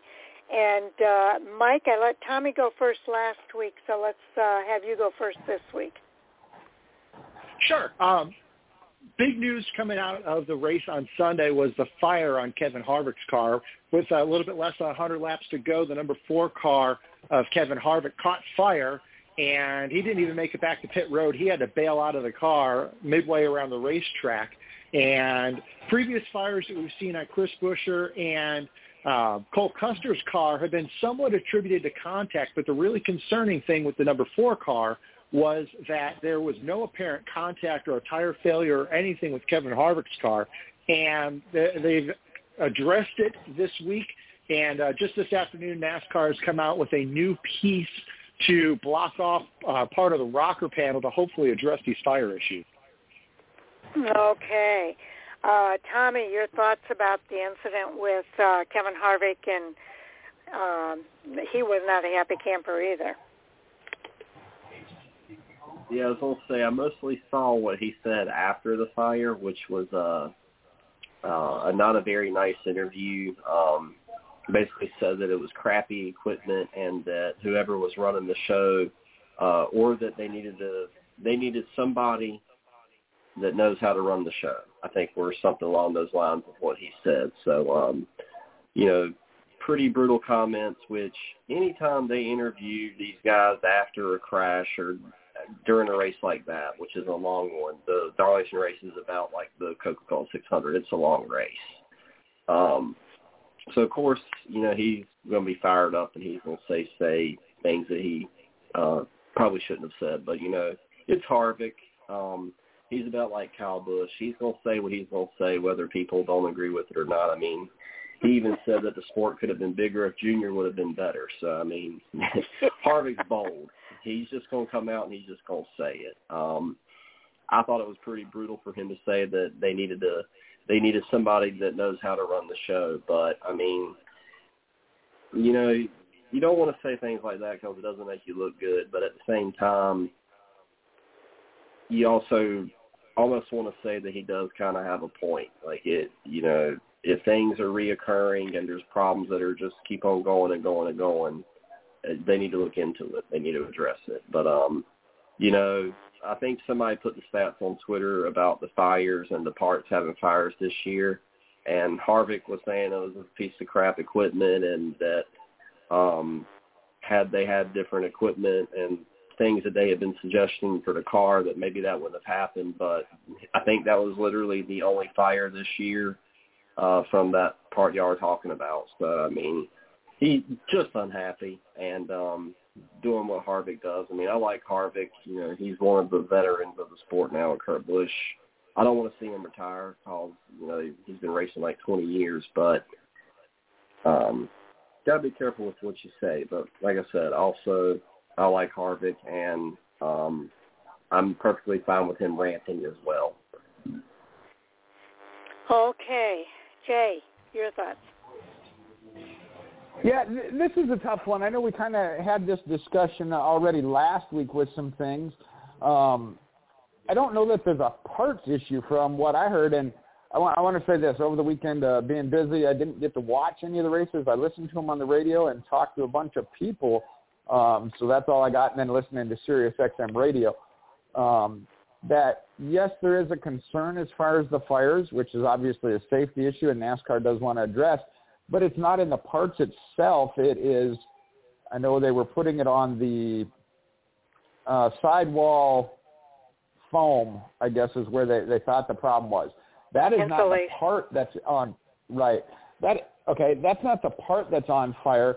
It is that the rubber buildup, especially on tracks where there's big tire wear, such as Darlington, all that rubber is getting built up in there, which does burn. And that's what gets in there and is what is burning from. And this is going by from what I've heard through the radio shows that I've listened to. So as Mike said, that NASCAR's plan is to put a piece in that's going to block that and prevent that rubber or anything from getting in there where it can catch fire. Obviously, there is a concern with it. We have seen a couple throughout the year. Primarily, from what I heard, it was with the Fords. Why that is, I don't know, and nobody seems to. But there is a concern, and it needs to be addressed. I still don't know that they're going about it the right way. In this case, this week, Kevin Harvick, very vocal, as Tommy talked about. I appreciate him expressing his opinion and trying to get attention drawn to it. I'm not sure it was in the right manner. Now, you have to kind of excuse it, as Tommy mentioned. He ended up having to bail out of the car in the race and did not have a good finish, and affects his championship run. And they interviewed him, you know, have a camera and a mic in his face right afterwards. Yeah, the way he says things probably going to be a little more poignant than had he had a day or so to then come forward and talk about it and say he has a genuine safety concern. So kind of got to give him a pass, but also he's been doing this, again, Tommy said, for a long time. He knows what he's doing, and he wants to do it his way. Yep, that is so true. And you know, Kevin, I just wish they wouldn't do it so publicly and so negative on NASCAR, because it's not, NASCAR's trying to do everything they can do in order to address some of these issues. And to, I forget who said it now, this is the first time this particular failure has happened in a car. I was listening to Corey LaJoie, who was on with Danielle Trotta earlier today on Sirius XM Radio, and he brought up a really good point, I thought, and something that kind of puts it into perspective. And he's just saying, let's see, there are 36 or 37 cars at a time on the track, times the 26 races for the year, and that comes to about 936 to 973 Cup Series next-gen cars on the track per year. Now, counting on two hands with maybe a couple of extra fingers, and those are his words, incidents involving spec parts this year comes to around 1%. So LaJoie feels the media has been overly critical of what NASCAR has accomplished with the next-gen car this year. Obviously, he agrees with all of us that safety is the priority, and that cars on fire are never a good thing. But his point is that NASCAR is on top of it and doing everything possible to fix the issues, which some have already been resolved. And this issue with Harvick, by the way, it sounds like they've come up with a solution already for that. And again, just keeping in mind that that's Corey LaJoie's point of view, and I was just sharing it on our Teams app. But I think he makes a really good point.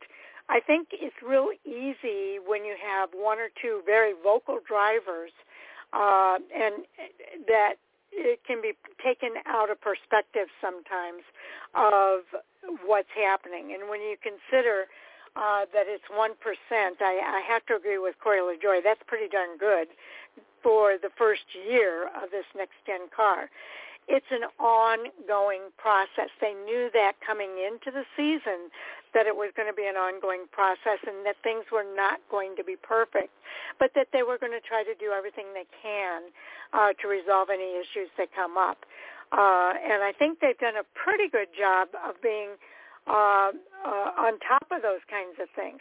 Now, if I was Harvick and I was in that car and it was burning the way it was and I had to jump out of it, and then give an interview almost, not immediately, but almost immediately after that, I'd be pretty, quote-unquote, hot as well. So pun intended there. And I know, Mike, you had a similar pun earlier. But, yeah, I think he has every reason to be upset. I just wish he wouldn't degrade NASCAR when he expresses his displeasure, and it makes the sport look bad. It makes the whole organization look bad, and I have to agree with Tommy. It makes him look bad, and that's what a lot of people don't realize when they fly off the handle that way, is that sometimes it makes them look as bad as what it is they're criticizing. So I think that as professional race car drivers, maybe as a media people, maybe we don't jump on somebody that quickly after they get out of a hot burning car and ask for an interview. Maybe we need to give a little cooling off time before we jump in and ask those kinds of questions. But he has every right to be upset. I get that part of it. But I do think that NASCAR was very responsive in getting this taken care of, and I think they've been pretty responsive all season long in addressing the issues as they come up. So, Mike, I'm curious to hear your thoughts.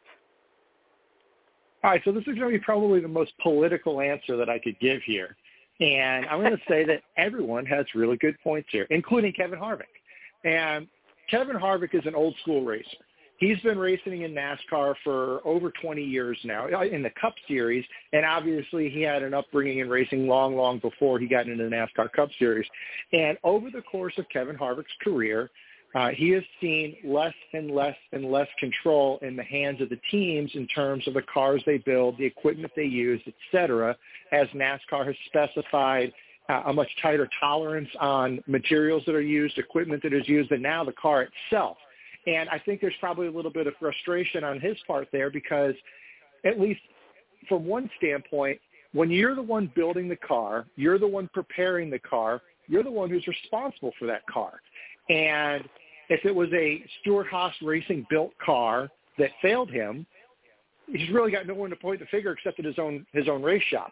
But he's frustrated because the car that was provided to him did not work as advertised. Their advertised did not catch on fire, you would assume, and it kind of let him down, and I can see how he's frustrated about that.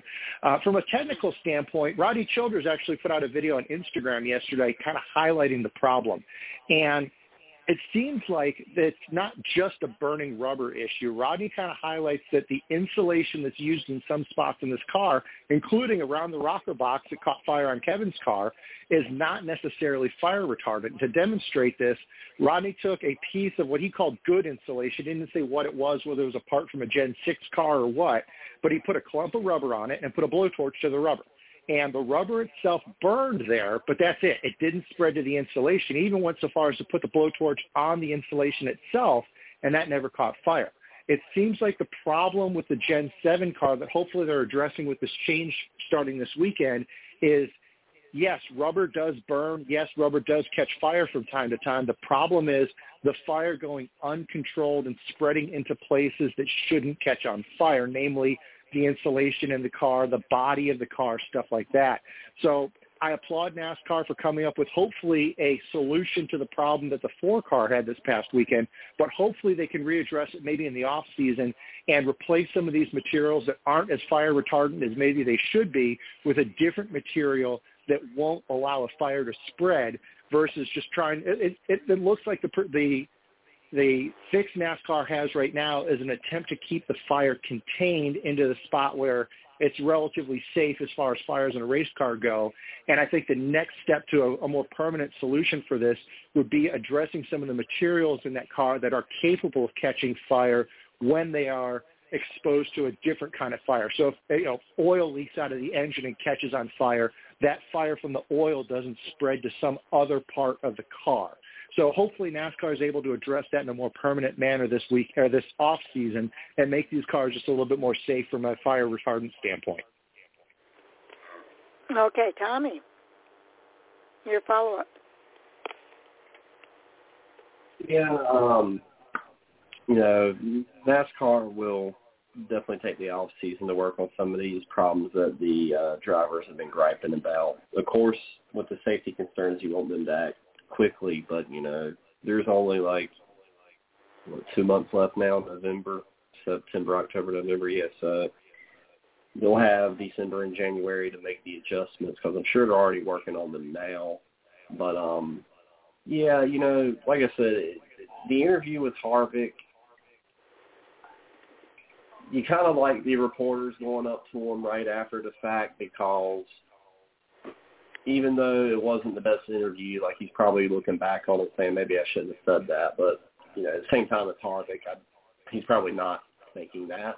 But it doesn't look the best, like I'm saying. It makes him look sassy and hateable like Kyle Busch. But at the same time, it's good entertainment for him to, say those things. So you get a good laugh out of it and stuff. But you would think at some point, him saying we need somebody to run the show better, that's a hot take. And if I was an executive at NASCAR, I wouldn't be too happy about him saying that, and I would probably say something. But if that's what Harvick's got to say to get their attention on this particular matter, then, I get it. But I like the idea of letting them maybe cool off and then doing the interview, but either way, we've seen it before where they've gone to the care center and been out of the care center, so, it's been 10, 15 minutes after the crash, and they still got hot takes to say, so, they're still going to be hot, so either way, just let them, do the interview, and we'll just talk about the drama like we're doing now. Okay, Jay? Well, I think it's odd that Tommy would compare him to Kyle Busch, because sometimes teammates act alike. Oh, wait, they're not teammates yet. We don't know that. Sorry. Different topic. We'll see what happens there. The issue there obviously has been addressed. There's a couple other that linger as part of this. I know talking about whether or not the media should talk to them, and that's on the drivers then on how they handle themselves. The media's job is to interview them, and I heard this discussion on Sirius XM Speedway with Dave Moody. Their job is to try and talk to them. If they decline interviews, so be it. If they go on a rant, so be it. If they give short one-word answers, such as Kyle Busch tends to, that's their choice. And like we said, Kevin Harvick knows what he's doing. He's been doing this for a long time. The one thing I think that clearly it shows that what Kevin Harvick is saying isn't true is between the end of the race on Sunday and today, NASCAR did not come up with this plan. This has obviously been in the works, and they were ready to bring it forward. You didn't hear a whole lot of them about it up until now. I understand that, and Dave Moody kind of made that point that maybe NASCAR should have been at least replying to some of these calls. But they had a plan ready. It did not happen over the last day and a half. This has been being worked on. It takes time. So that counters what Kevin Harvick's saying is that they don't care and aren't doing anything about it. It's they're working on it in silence, if you will, and when they're prepared and ready to make the change, they do so. So I think that kind of counters, like you said, what Harvick's saying and makes him look as the bad one on the deal of that they don't care. Now, can they improve or whatever? And if drivers and teams and owners and all of them work together, most definitely. And Sharon, I know you're one that's a big component of this. That's how it needs to be done. Yeah. Working with NASCAR And I hope Rodney Childers isn't just putting the video out on Twitter and expecting NASCAR to respond to it. He needs to be taking that information directly to NASCAR and showing NASCAR that that's what he's discovered so that they can do something about it. And again, then NASCAR has to turn around and go and work with the vendors to make sure that the vendors can make the changes that they're looking at as well, and how soon can they make the changes.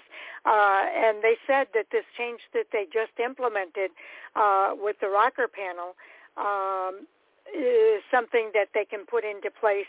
Let's see, a piece will be added to the rocker boxes for this weekend. The piece will be available from the supplier in the morning so that teams can install it tomorrow.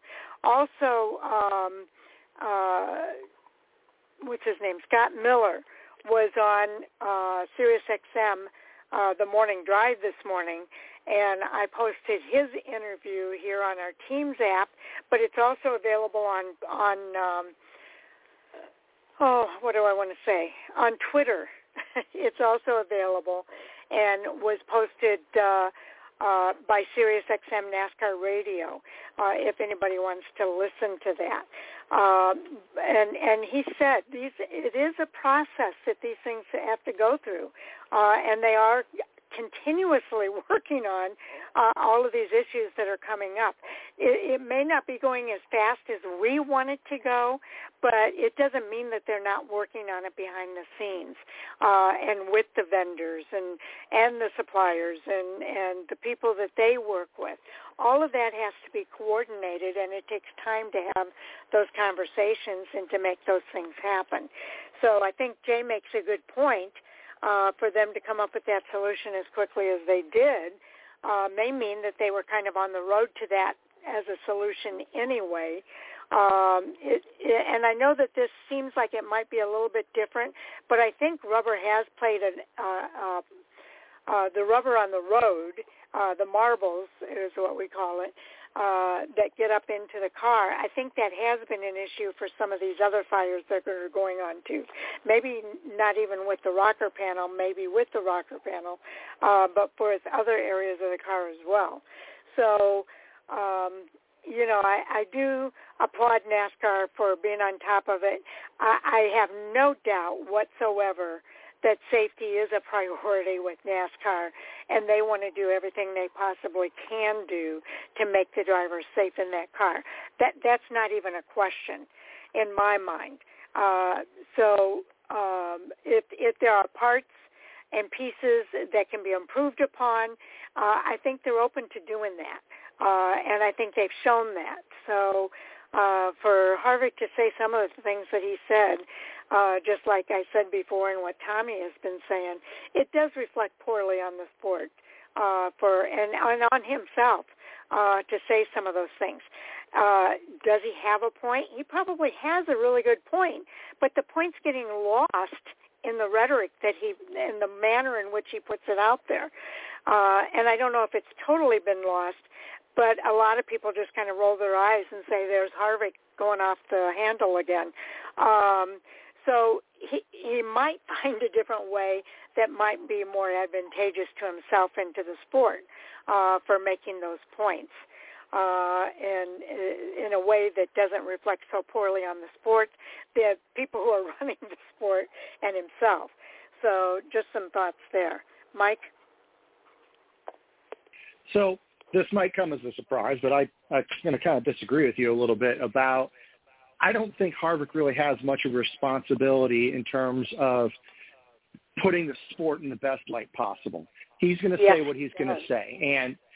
And his take, it kind of goes along with what he said around the Daytona race, where his frustration is he feels like NASCAR is not moving quick enough or not they're not willing to spend the time, money, or resources it takes to make the changes. Now, with that said, and obviously NASCAR had something in the works here that they were able to quickly implement to fix the rocker box failure. That's great news.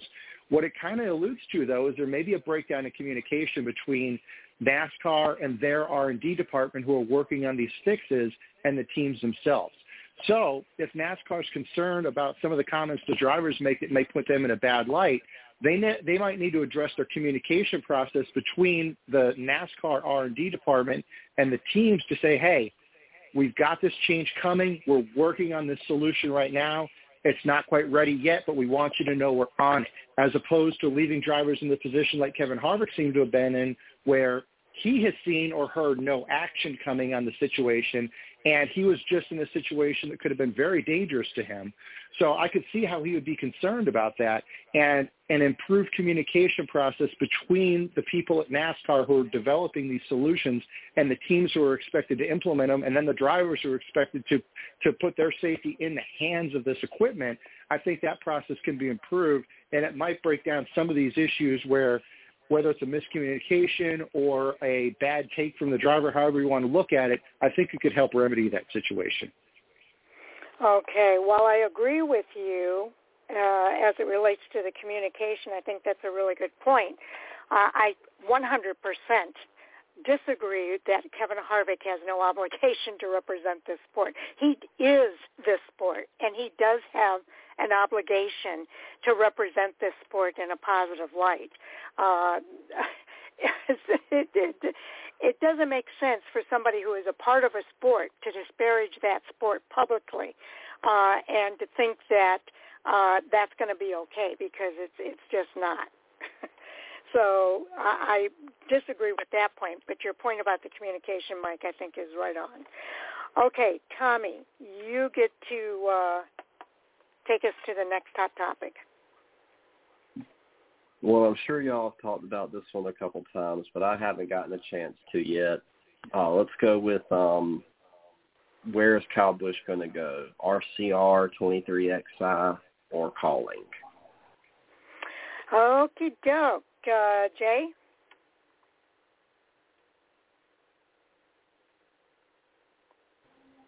Sharon, you want to look at the time there real quick and do that first? Oh, okay, yeah, let me go ahead and do that. I was looking for this topic on here. We are at that point of the show that I do an announcement for all of our first-time listeners because we don't want you to be caught off guard or not really understand what's going on. We're going to be going off the air at exactly 10:30 p.m. Eastern Time, but we are going to continue our conversation, and we will record that part of our conversation as part of our bonus overtime material. And that... will be available on our podcast. Now, what I do is when we've completed our conversation here tonight, I'll go out on Twitter as well as Facebook and let everyone know that the podcast is now available. And we have the player there at bamforracing.com. All you have to do is go to the player and fast forward to the 2-hour mark in order to hear the rest of the conversation, that bonus overtime material that you can't hear on the live broadcast. So, again, we didn't want anyone to be caught off guard and not know where they can hear the rest of the conversation or how that works. And that's why we do that announcement at this time of the show. So with that, Jay, go ahead with your response. Well, I know I joked about this with the Kevin Harvick deal when Tommy mentioned that. It's still an unknown to us. Several sources have indicated that a deal is probably, if not inked, agreed upon. The way Kyle has been the last couple weeks with answering the question appears that he knows what he's going to do. It just isn't public yet. For the public, we're still kind of guessing. And unfortunately, I'm going to have to, I think, share some of Mike's crow, because I said I really thought he was going to be back at Joe Gibbs Racing. It does not appear to be going down that road, as there's a lot more talk about Chevy with Colleague Racing and Richard Childress Racing. I know that the Ford team of Stuart Haas Racing has come up a couple of times, and Kyle has said he has had talks with these teams. I know Colleague Racing announced that they are ready to make an announcement. We don't know what that is, and I can't remember what the date on that is, but it really seems like it's leaning towards Richard Childress Racing, which I find kind of odd. And then you got several other things that come into play of, does Tyler Reddick move next year, even though he was under contract. So there's a lot of things still going on behind the scenes that we don't know yet. It's going to be interesting because, like I said, I really thought he would return to Joe Gibbs Racing. I'm losing the, I don't want to say faith, but belief in that anyway, like I had to begin with. It's not looking good from what I can tell. Now, again, that might be totally different. We don't know yet. Okay, Mike. Yeah, it's kind of wild. What was it, a month, maybe 6 weeks ago? I was standing there stomping my foot on the ground saying, for sure, Kyle Busch isn't leaving Joe Gibbs Racing. No way, no how, no sir. And here I am bellying up to a plate full of crow with Jay, apparently, because it sounds like Joe Gibbs Racing isn't even in the discussion anymore. It sounds like it's a done deal, foregone conclusion no matter what. Kyle Busch is not coming back to Joe Gibbs Racing next year. The interesting thing, though, is that 2311 is still in the discussion. I think a lot of us, at least myself, we kind of assume that if Kyle leaves Joe Gibbs Racing, that means he's leaving Toyota. Yes, 2311 is an independent team, but Toyota, they've got a pretty small tent, and they're all 2311 and Joe Gibbs Racing are very closely affiliated, not just with Denny Hamlin on the ownership side, but there's a lot of information sharing, part sharing, et cetera, and of course they all fall under the TRD Toyota umbrella. So the assumption was that if Kyle were to leave Joe Gibbs Racing, he wouldn't be in a Toyota at all next year, period. But now 2311's on the table. Does that mean Kurt isn't coming back at all? I hope he does. I really do. I would hate to see his career end and he goes into retirement on a concussion injury. That would really be a terrible way for Kurt Busch to go out. But, you know, maybe that's going to be what it's going to be. I don't know. The colleague racing side is interesting. Colleague Racing has not made an announcement yet for their full-time driver lineup for 2023. And, oh, by the way, Justin Haley kind of cryptically slipped in last week at Daytona that he said, quote, "I'm racing for my life here." And that kind of implies that maybe Justin Haley's future colleague is not very secure. He has not performed. He's had a couple good moments here and there, but he's not performed particularly well in that number 31 car for Colleague Racing this year in the Cup Series.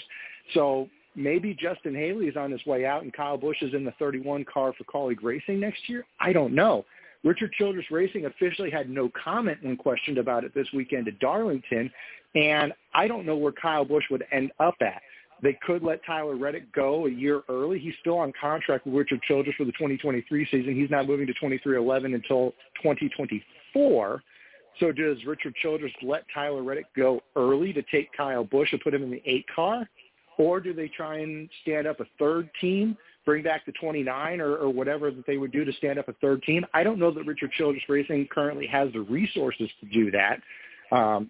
The other Richard Childress-affiliated team, namely Petty GMS, well, the 43, I'm pretty sure – well, Erik Jones already signed for the 43. He's not going anywhere, especially after just winning the Southern 500 this past weekend. And Noah Gragson has already signed, and I'm assuming that ink is dry. Noah Gregson's going to be driving the 42 next year, and there's no way Petty GMS expands to a 3-car team. So it's real interesting to see where this goes. It's kind of like one of those Wheel of Fortune spinning wheels where you just kind of spin it and see where the pointer lands, because I don't know. Well, I think there's plenty of crow to go around. I think all of us were pretty much saying that we thought he was going to stay with Joe Gibbs Racing, and then all of that changed. And, you know, we realized that was not going to happen. And you're right, the top 3 organizations that I've seen are 2311, Colleague Racing, and RCR. I've also seen HMS as a possibility, moving one of their drivers over to RCR. But I don't know what's going to happen. But I do know that Kyle Busch is interested not just in himself having a driver's seat for the 2023 season and beyond. He is concerned about how his organization, Kyle Busch Motorsports, is going to fit into the equation. And so, you know, when you look at that, there's a lot of things that can happen. None of these teams right now, maybe RCR to a small degree, have an investment in the Camping World Truck Series where KBM primarily resides. Maybe KBM is going to move to an Xfinity Series organization next year.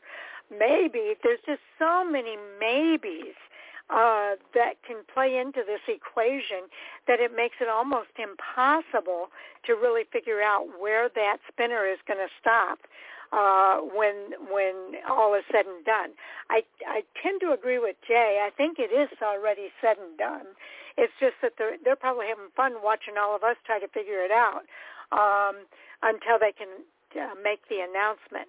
But the reason the announcement hasn't been made yet is probably because there are some other dominoes that have to fall before an announcement can be made. So I tend to think that this is already a done deal. It's just that the rest of us don't really know what it is yet. And so we're having fun kind of wondering where that spinner's going to stop. But there are just so many maybes. It's hard to make that prediction unless you got a crystal ball. Tommy, you got a crystal ball over at your house? No, but I have my hopes up that he's going to RCR.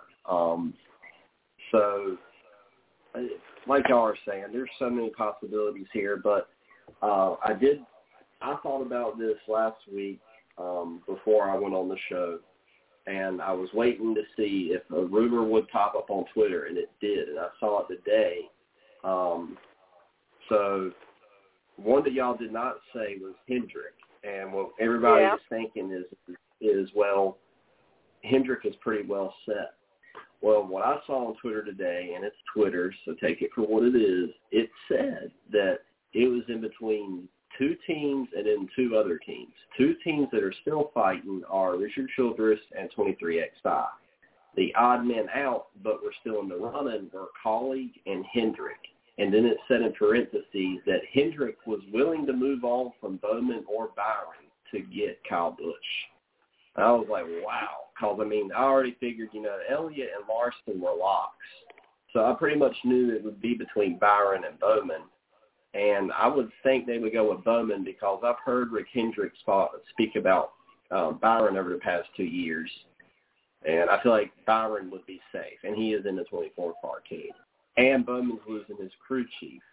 So I was thinking, Kyle Busch, Ally, 48-car, get a new crew chief. Never say never. And, I mean, they swooped in and they got Kyle Larson. I guess Rick Hendrick is trying to just build the – all dream team of NASCAR where he's got Elliott, Busch, Larson, and Byron. I mean, who else can he snag? Is he going to go 5-car? But anyway, I want RCR because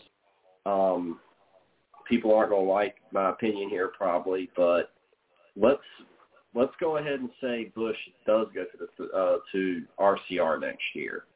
I think they go ahead and move Tyler Reddick to 23XI, put him in the 45-car, let Bubba be in the 23-car, go ahead and put Ty Gibbs in the 18 to round out the lineup with Hamlin, Truex, and Bell. And then RCR has Austin Dillon. He can stay in the 3-car if he wants to, but I would prefer to see him switch to the 8 or the 31-car or something. And let's put Kyle Busch in that 3-car. Let's paint it black again. And let's let Kyle Busch move people out of the way like the Intimidator did. That would be amazing. Oh, and then I know that people don't like that, but, I mean, his nickname is Rowdy. The 51 car in Days of Thunder, the driver was Rowdy. The car was black. We need to put Kyle Busch in a black number 3 car and let him go. All right, Jay. What are your thoughts about that?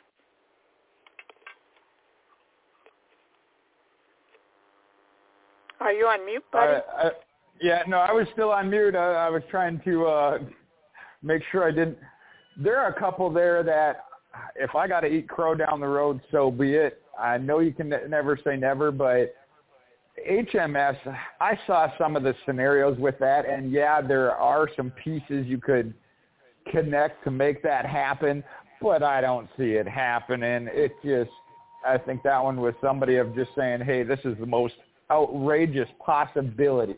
I know Kyle has talked about his history after he left Hendrick and that, that was partly on him and that, he burned that bridge.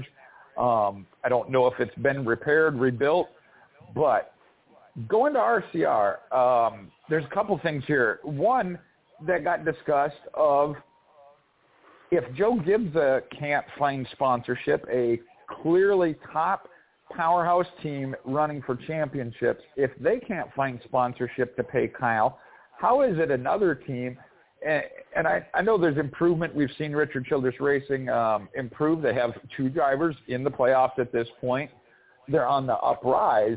But where are they coming with then from sponsorship that's going to pay Kyle if Joe Gibbs Racing can't get it? So, and I think Toyota has a big chip in this. Sharon brought this up again before I could. That truck series, Kyle talked about it. You know, his organization now. You mentioned the possibility of maybe moving to the Xfinity Series, and that's an interesting thought.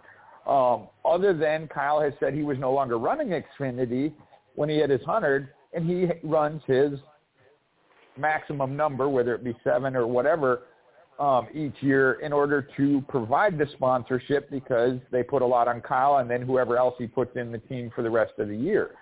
So that's a huge factor, and I would think Toyota – as we've seen, that KBM Motorsports in the truck series with Toyota has been dominant for years. Whether they win the championship, that's one where we've seen them win the owner's championship but not the driver's championship, really would come into play. So I'm still not real sure. There's a lot of things you can speculate on. I can shoot down Mike's thought there. He said something about GMS. Erik Jones isn't going anywhere. He just won the Southern 500. I'm pretty sure Reddick won a race and then announced he was leaving, so it happened. Okay, Mike, do you have a favorite destination? So I've got a radical theory here, and this is just a theory. It's only speculation. But if you pay attention to Kyle Busch when they interview him the past couple weeks or so, he gets this little smirk on his face, like he's got something up his sleeve. And I'm almost thinking maybe it's going to be like a Brad Keselowski kind of move where it's not just he's going to go drive somebody else's car. I think he's going to go and make a radical move that's going to change a whole lot of things. And every driver loves trophies. Erik Jones just got a hat from Richard Petty for winning the Southern 500, which is an awesome trophy. And you know who else likes trophies? Matt Colling. And Matt Colling makes no secret of the fact that he's in racing to go get trophies. And who gets them? Kyle Busch. I think, this is my theory, I think Kyle Busch takes an ownership stake in colleague racing, kind of like Brad Keselowski did at Roush Fenway. And what does that do? Well, it gets Kyle Busch a ride in the Cup Series, obviously driving for Matt Colleague, but it also gives Matt Colleague a turnkey truck series championship contending four trucks to go win more trophies with that's going to be associated with Kyle Busch or Kyle Busch Colleague Racing, whatever they would call it. And, oh, by the way, Colleague still has an Xfinity operation, and now Colleague has a potential championship-contending Cup operation.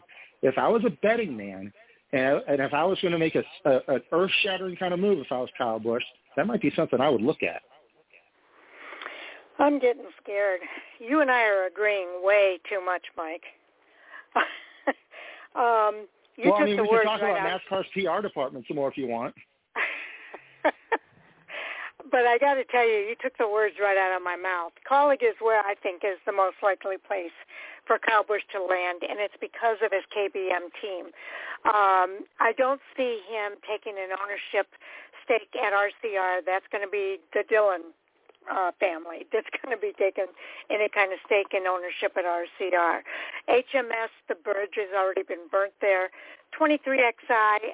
Or 2311, I think if that were going to happen, it certainly is still a possibility, but I still think if that were going to happen, Joe Gibbs Racing and everybody associated with Toyota would not have said it's pretty much dead.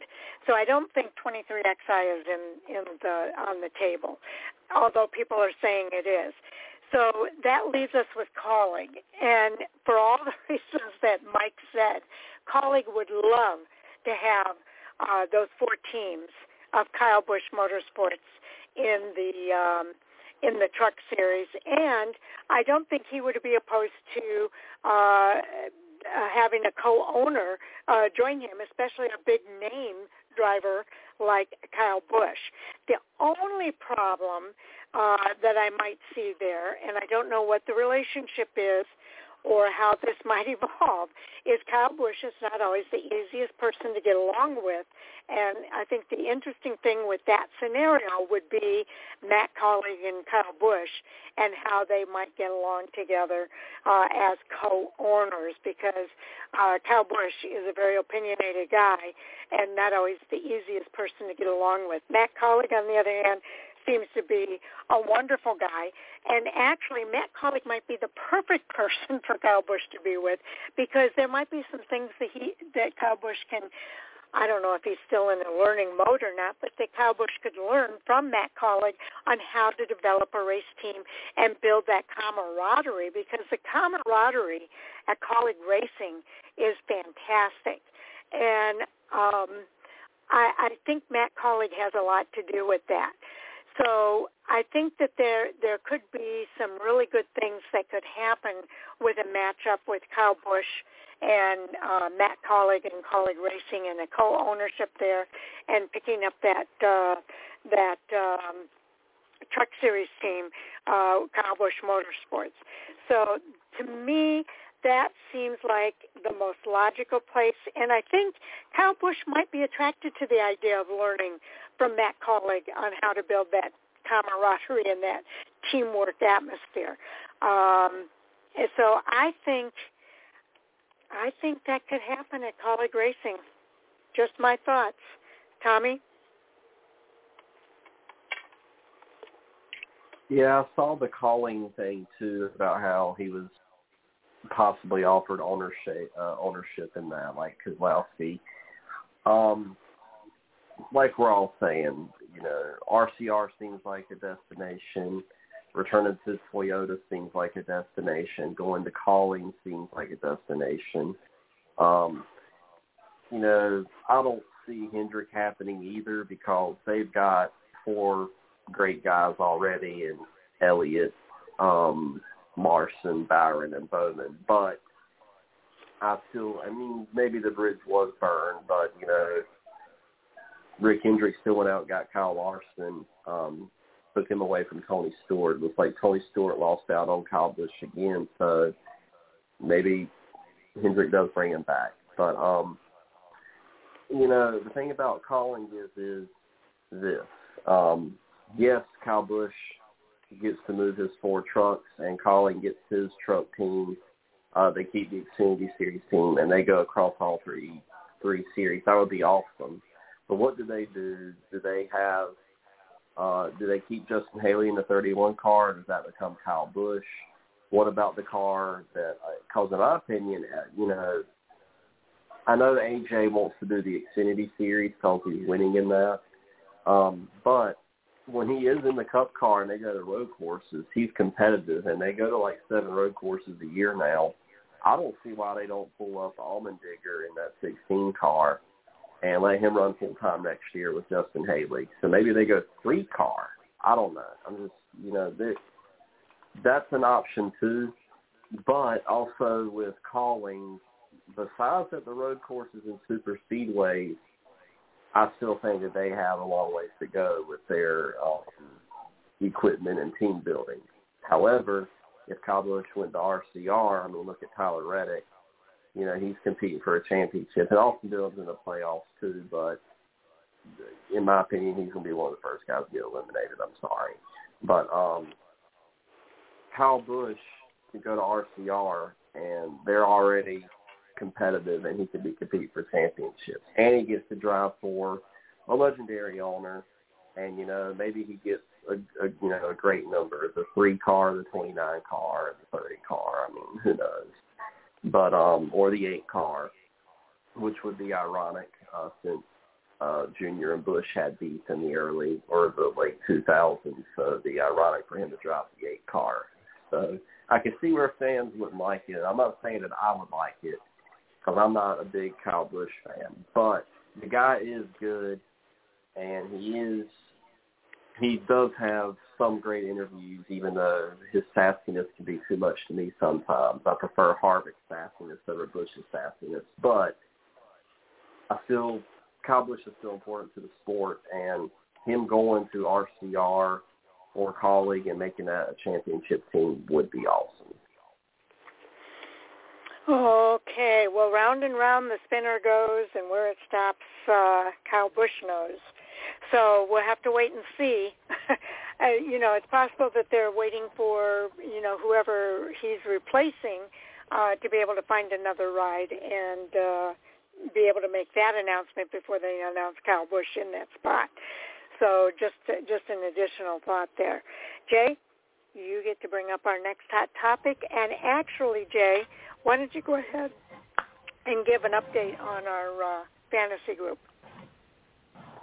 All right. Yes, please. Yeah. You aren't winning yet, Mike. You're just doing better. For the Truck Series, they got two races into their playoffs, so those big points are still available here. Andy's got the lead at 100 points, 92 for Owen, Mike at 90 and third, Tommy at 87, Sam 79, Brian 76. Sharon, you're at 74, but you're ahead of me and James. James at 71, and I'm at 68. I am not having a good truck year at all. On the Xfinity side, Andy at the top here as well at 120, but Brian right with him at 115. James making the surge, 104. I'm at 97, Sam 94, Mike 93, Tommy 89, and Owen and Sharon at 87 tied there. The Truck Series, the Cup Series. Brian's got control of this one at 156, but we're into the playoff, double points. Mike come up to 142. James is 141. Sharon 140. I'm a little behind there at 136. Owen 131. Sam 127. And Andy and Tommy tied at 120. So the overall, if you heard the names at the top, it's Brian 347, Andy 340. Mike now up to third, 325. James, 316. Owen, 310. Me and Sharon, neck and neck there, 301. Sam at 300. And Tommy, 296. So, yeah, there were some changes, definitely some points made up this weekend. I guess so. But congratulations to everybody as we continue down this road to the season finales in all three series. Okay, Jay, do you have a hot topic for us? Well, the schedule, I know I saw where they're expecting that again shortly. There's always the case where they don't want to interrupt or take attention away from the playoffs and that getting going, so maybe holding off for that reason. Looks like maybe the All-Star race is the only one still really being discussed and slotted as far as overall. I know we're going to see some changes, the Chicago race, and how that all lays out, but we expect the schedule for all three series here, again, I say shortly, within a month or so, I think. Okay. Next on the list here is Mike. Yeah, this is, I think, referencing a Bob Popper's tweet talking about how the schedule is not quite done, but pretty close. We know some things for it. For example, we know Bristol's still going to have two dates, one with dirt in the spring and then the traditional concrete race in the fall. Talladega's already announced that they will be keeping their spring and their fall races. We know about the loss of Road America in exchange for the Chicago street race. Other pieces that I've heard rumors about, rumor that Kansas or Richmond or both may lose a date. No idea where that other date might go to, whether we will see a new track added to the schedule or a track that currently only has one date, get a second date. No idea there, but I have heard Richmond and Kansas in the talks of potentially losing a date for next season, but again, that's just rumor. Other than that, interested to see where they go. They've made a couple pretty radical changes here over the past few years. Obviously, putting a Chicago street race in the schedule that we know is coming next year is already a radical change that they're going to make for 2023, so I'm really interested to see what else they add. Okay, Tommy?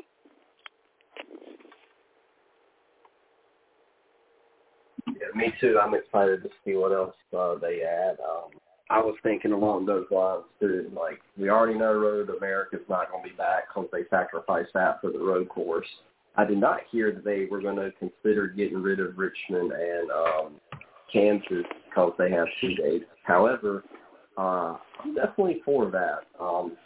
I'm okay with Richmond losing a day, and I'm okay with Kansas losing a day. Another track that I think could lose a day that they do 2 races at a year is Phoenix. What other track deserves 2 races? They've rotated the schedule a lot over the past few years, like Mike was saying, too, and I like that, too. But whatever they do, let's not give Texas an extra day. I'm sorry. I have to bring it up. I feel like I have to bring it up every podcast. Just kidding. I'm wondering if the Truck or Xfinity Series will add North Wilkesboro. I don't think they will because I think they're going to repave it, but there has been talkings that they don't want to repave the track. Maybe that's just fan gripes and they're going to do it anyway. But it would be cool to see them add it back onto the schedule for the Truck or Xfinity Series. I really don't know who would get the other dates for Richmond and Kansas if they get rid of those two. There's a lot of options, and, well, I definitely say that Darlington has earned it to have 2 races a year, which, in my opinion, it never should have lost one of the race, but let's not change that. Keep those. Keep Talladega, keep Daytona, keep Bristol, keep Martinsville. Atlanta, I think, deserves 2 now since it's basically a super speedway.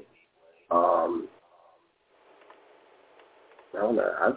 Maybe add another road course, as crazy as that sounds, or add another short track. I think that's the only 2 things that I would add another road course, and I would add another short track. Okay. I, too, am very interested in hearing about the schedule for the 2023 season. The source, Bob Pockris, says the All-Star site does appear to be the one thing that NASCAR is still discussing and trying to finalize. I'm curious to know where that site's going to be. What site do you think they've chosen for that All-Star race? Apparently, probably not Texas Motor Speedway. There's been a lot of complaints about it being at Texas Motor Speedway, so I'm looking for them to be changing that location for the next season. But we'll have to wait and see what happens. And when that comes out. He said he would expect it in the next couple of weeks, but he also says I would have said that a month ago. So I think once they get this All-Star thing straightened out, we will see the schedule for the next season. And I like you guys. I can't wait to see what kind of changes are on there, if there's any tracks that lose a date, any new tracks that we haven't seen before on the schedule. I think it's all going to be very, very interesting. Jay, your thoughts? Well, I know we're coming short on time here, so I'll make this quick. I'm looking forward to the release with anticipation. I expect there's going to be some things I maybe don't like. Already known the Chicago street race. I don't think that was especially taking it from Road America, but I trust in NASCAR, and we've seen, like somebody else mentioned there, they're willing to make some bold moves. I hadn't heard Richmond or Kansas deals. I would have to see what they do with it, because that I don't see as a good move, but I'm also open to seeing maybe North Wilkesboro, as Tommy mentioned, Iowa Speedway. Those are ones I would like to see. We'll see what NASCAR does, but I'm sure I'll have an opinion on it when it gets released, whenever it does here, and we will have that hot topic discussion. The one you mentioned there, the All-Star race, and I got no idea other than it probably isn't going to go back to Texas, as Sharon mentioned. A lot of fans, Tommy, have made several complaints, multiple by Tommy. So you're right, and I can't argue with that. Well, yeah, no, that one, Mike might have got outvoiced on that one by Tommy. Tommy's been very, and like I said, I'm one, accept it for what it is. It can be better. I think it is time for it to move from Texas. I would have to agree. As I've always said, I'd like to see it go somewhere else every year. Again, there's a lot that goes into that, logistics, marketing, and everything else. Understand, and that's why. Try not to be too critical of any schedule changes they make. I'm not the one that has to pay for it and cover it and make it happen. So, but like I said, I do anticipate there may be being some dislike to it when it does come out, but I'm looking forward to it. Okay, Mike. Yeah, again, I'll try and keep this quick as well. If we lose a Kansas or a Richmond date, I'm not going to be particularly heartbroken. It'll be interesting to see how that shakes out if either one of those lose a date or if another track loses their second race date in favor of some other ones. Tracks I would like to see added, well, let's hit the tracks I don't think are going to be on there. One, I don't think North Wilkesboro is going to be on there. And two, another one that's gotten a lot of talk, I don't think the Nashville Fairgrounds is going to be on there. They may eventually make it onto the schedule in future seasons, but I don't think either one of those facilities are ready yet to host a NASCAR Cup Series race. Hopefully in the future that changes and we do see racing at both Nashville Fairgrounds and North Wilkesboro, but I don't think that's going to happen in 2023. Now, as far as the tracks I'd like to see added to the schedule, Jay mentioned Iowa Speedway. I think that'd be a great addition to the schedule, especially if Richmond were to lose a date. I think substituting Iowa Speedway for Richmond would be a great trade-off. They're similar tracks, but they race very differently, and I think putting a Cup Series date there and removing one from Richmond, I think, would be a great trade up. Another change I'd like to see, and this is going to kind of sound weird because I'm very critical of this race in the past, bring it back to the Indianapolis Oval. And what I think if they want to do something radical, really show off what they've done with the Gen 7 car. Do a doubleheader weekend at Indianapolis. Day one, the road course. Day two, the Oval. Show off how this Gen 7 car is able to be converted from a speedway car into a road course car and be capable of both events in one weekend. I think that would be a great opportunity for NASCAR to showcase their car in addition to their drivers racing on two very different types of racetracks in one weekend. Okay, Tommy?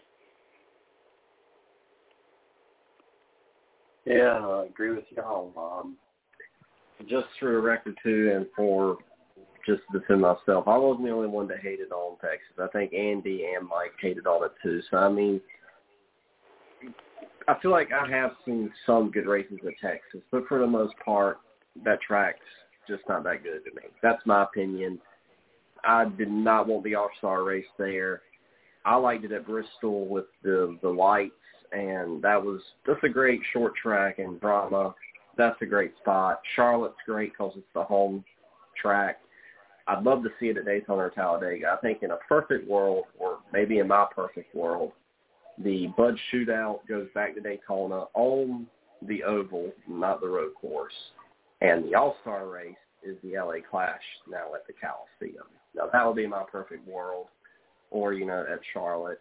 And I've never seen a race at Iowa, not that I know of, so I would be cool to see that track get included. And I'm all for the Indy Oval being back, too. I think the road course did have two exciting races these past couple of years. I also feel like the race could have been a lot better because there was crashes at the end that kind of just derailed the whole race and the way it went. So, but, you know, the Oval didn't have a good race in a long time, in my opinion. But the Oval is the classic. They should bring it back. Okay, I'll make mine the quickest. I agree with all of y'all. So, Jay, you get the final word.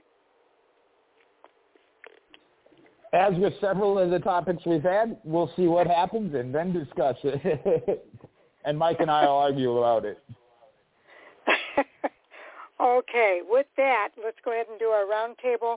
Mike, we'll start with you. Sure, it's Mike_Orzel on Twitter, Mike_O on Reddit. Follow me for all exciting news, opinions, hot takes, cold takes, whatever takes you want to look out for. And that's all I got. Okay, Tommy. At Cincinnati5 fan on Twitter, give me a follow. You check out my diecast and posting today's date with them. Still got a ton of them that I want y'all to see. Okay, Jay. You can follow me on Facebook, Michael Hoosman, MoparMJ8, on Twitter and Instagram. As I mentioned, switching from Tennessee for the Murray County Fair over to Kentucky for the Ultimate Street Stock Challenge Series this weekend, so may or may not be on Thursday. And hopefully Jackson Motor Speedway, Mike, it's your... Your Capital City Raceway. Hopefully they are out from under the water and can get racing in this weekend. I won't be able to be back there until the 17th, but hopefully I'll be able to at least call in for Hot Topics on Thursday as Sal picks up the preview show for me. Okay. Yes, we will be back here on Thursday night for our weekend preview of Kansas Motor Speedway or Kansas Speedway. And definitely looking forward to that. Sal's going to be the co-host Monday night, and hopefully we'll have Jay back for Hot Topics. Also, a big thank you to all of our listeners for tuning in. We really appreciate all of you. And to our Fan for Racing crew, Sal Segala, Jay Hughesman, Mike Orzel, and Tommy Kraft. You guys always make this a lot of fun, and I'll look forward to doing it again on Thursday night. So with that, I think we're ready to call it a night, guys. Night, everybody. Good night.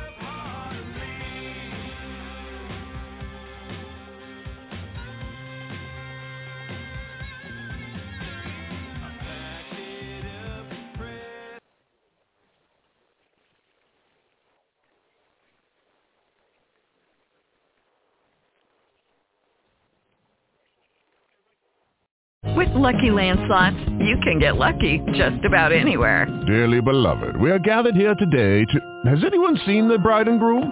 Sorry, we're here. We were getting lucky in the limo and we lost track of time. No, Lucky Land Casino, with cash prizes that add up quicker than a guest registry. In that case, I pronounce you lucky. Play for free at LuckyLandSlots.com. Daily bonuses are waiting. No purchase necessary. Void where prohibited by law. 18+. Terms and conditions apply. See website for details.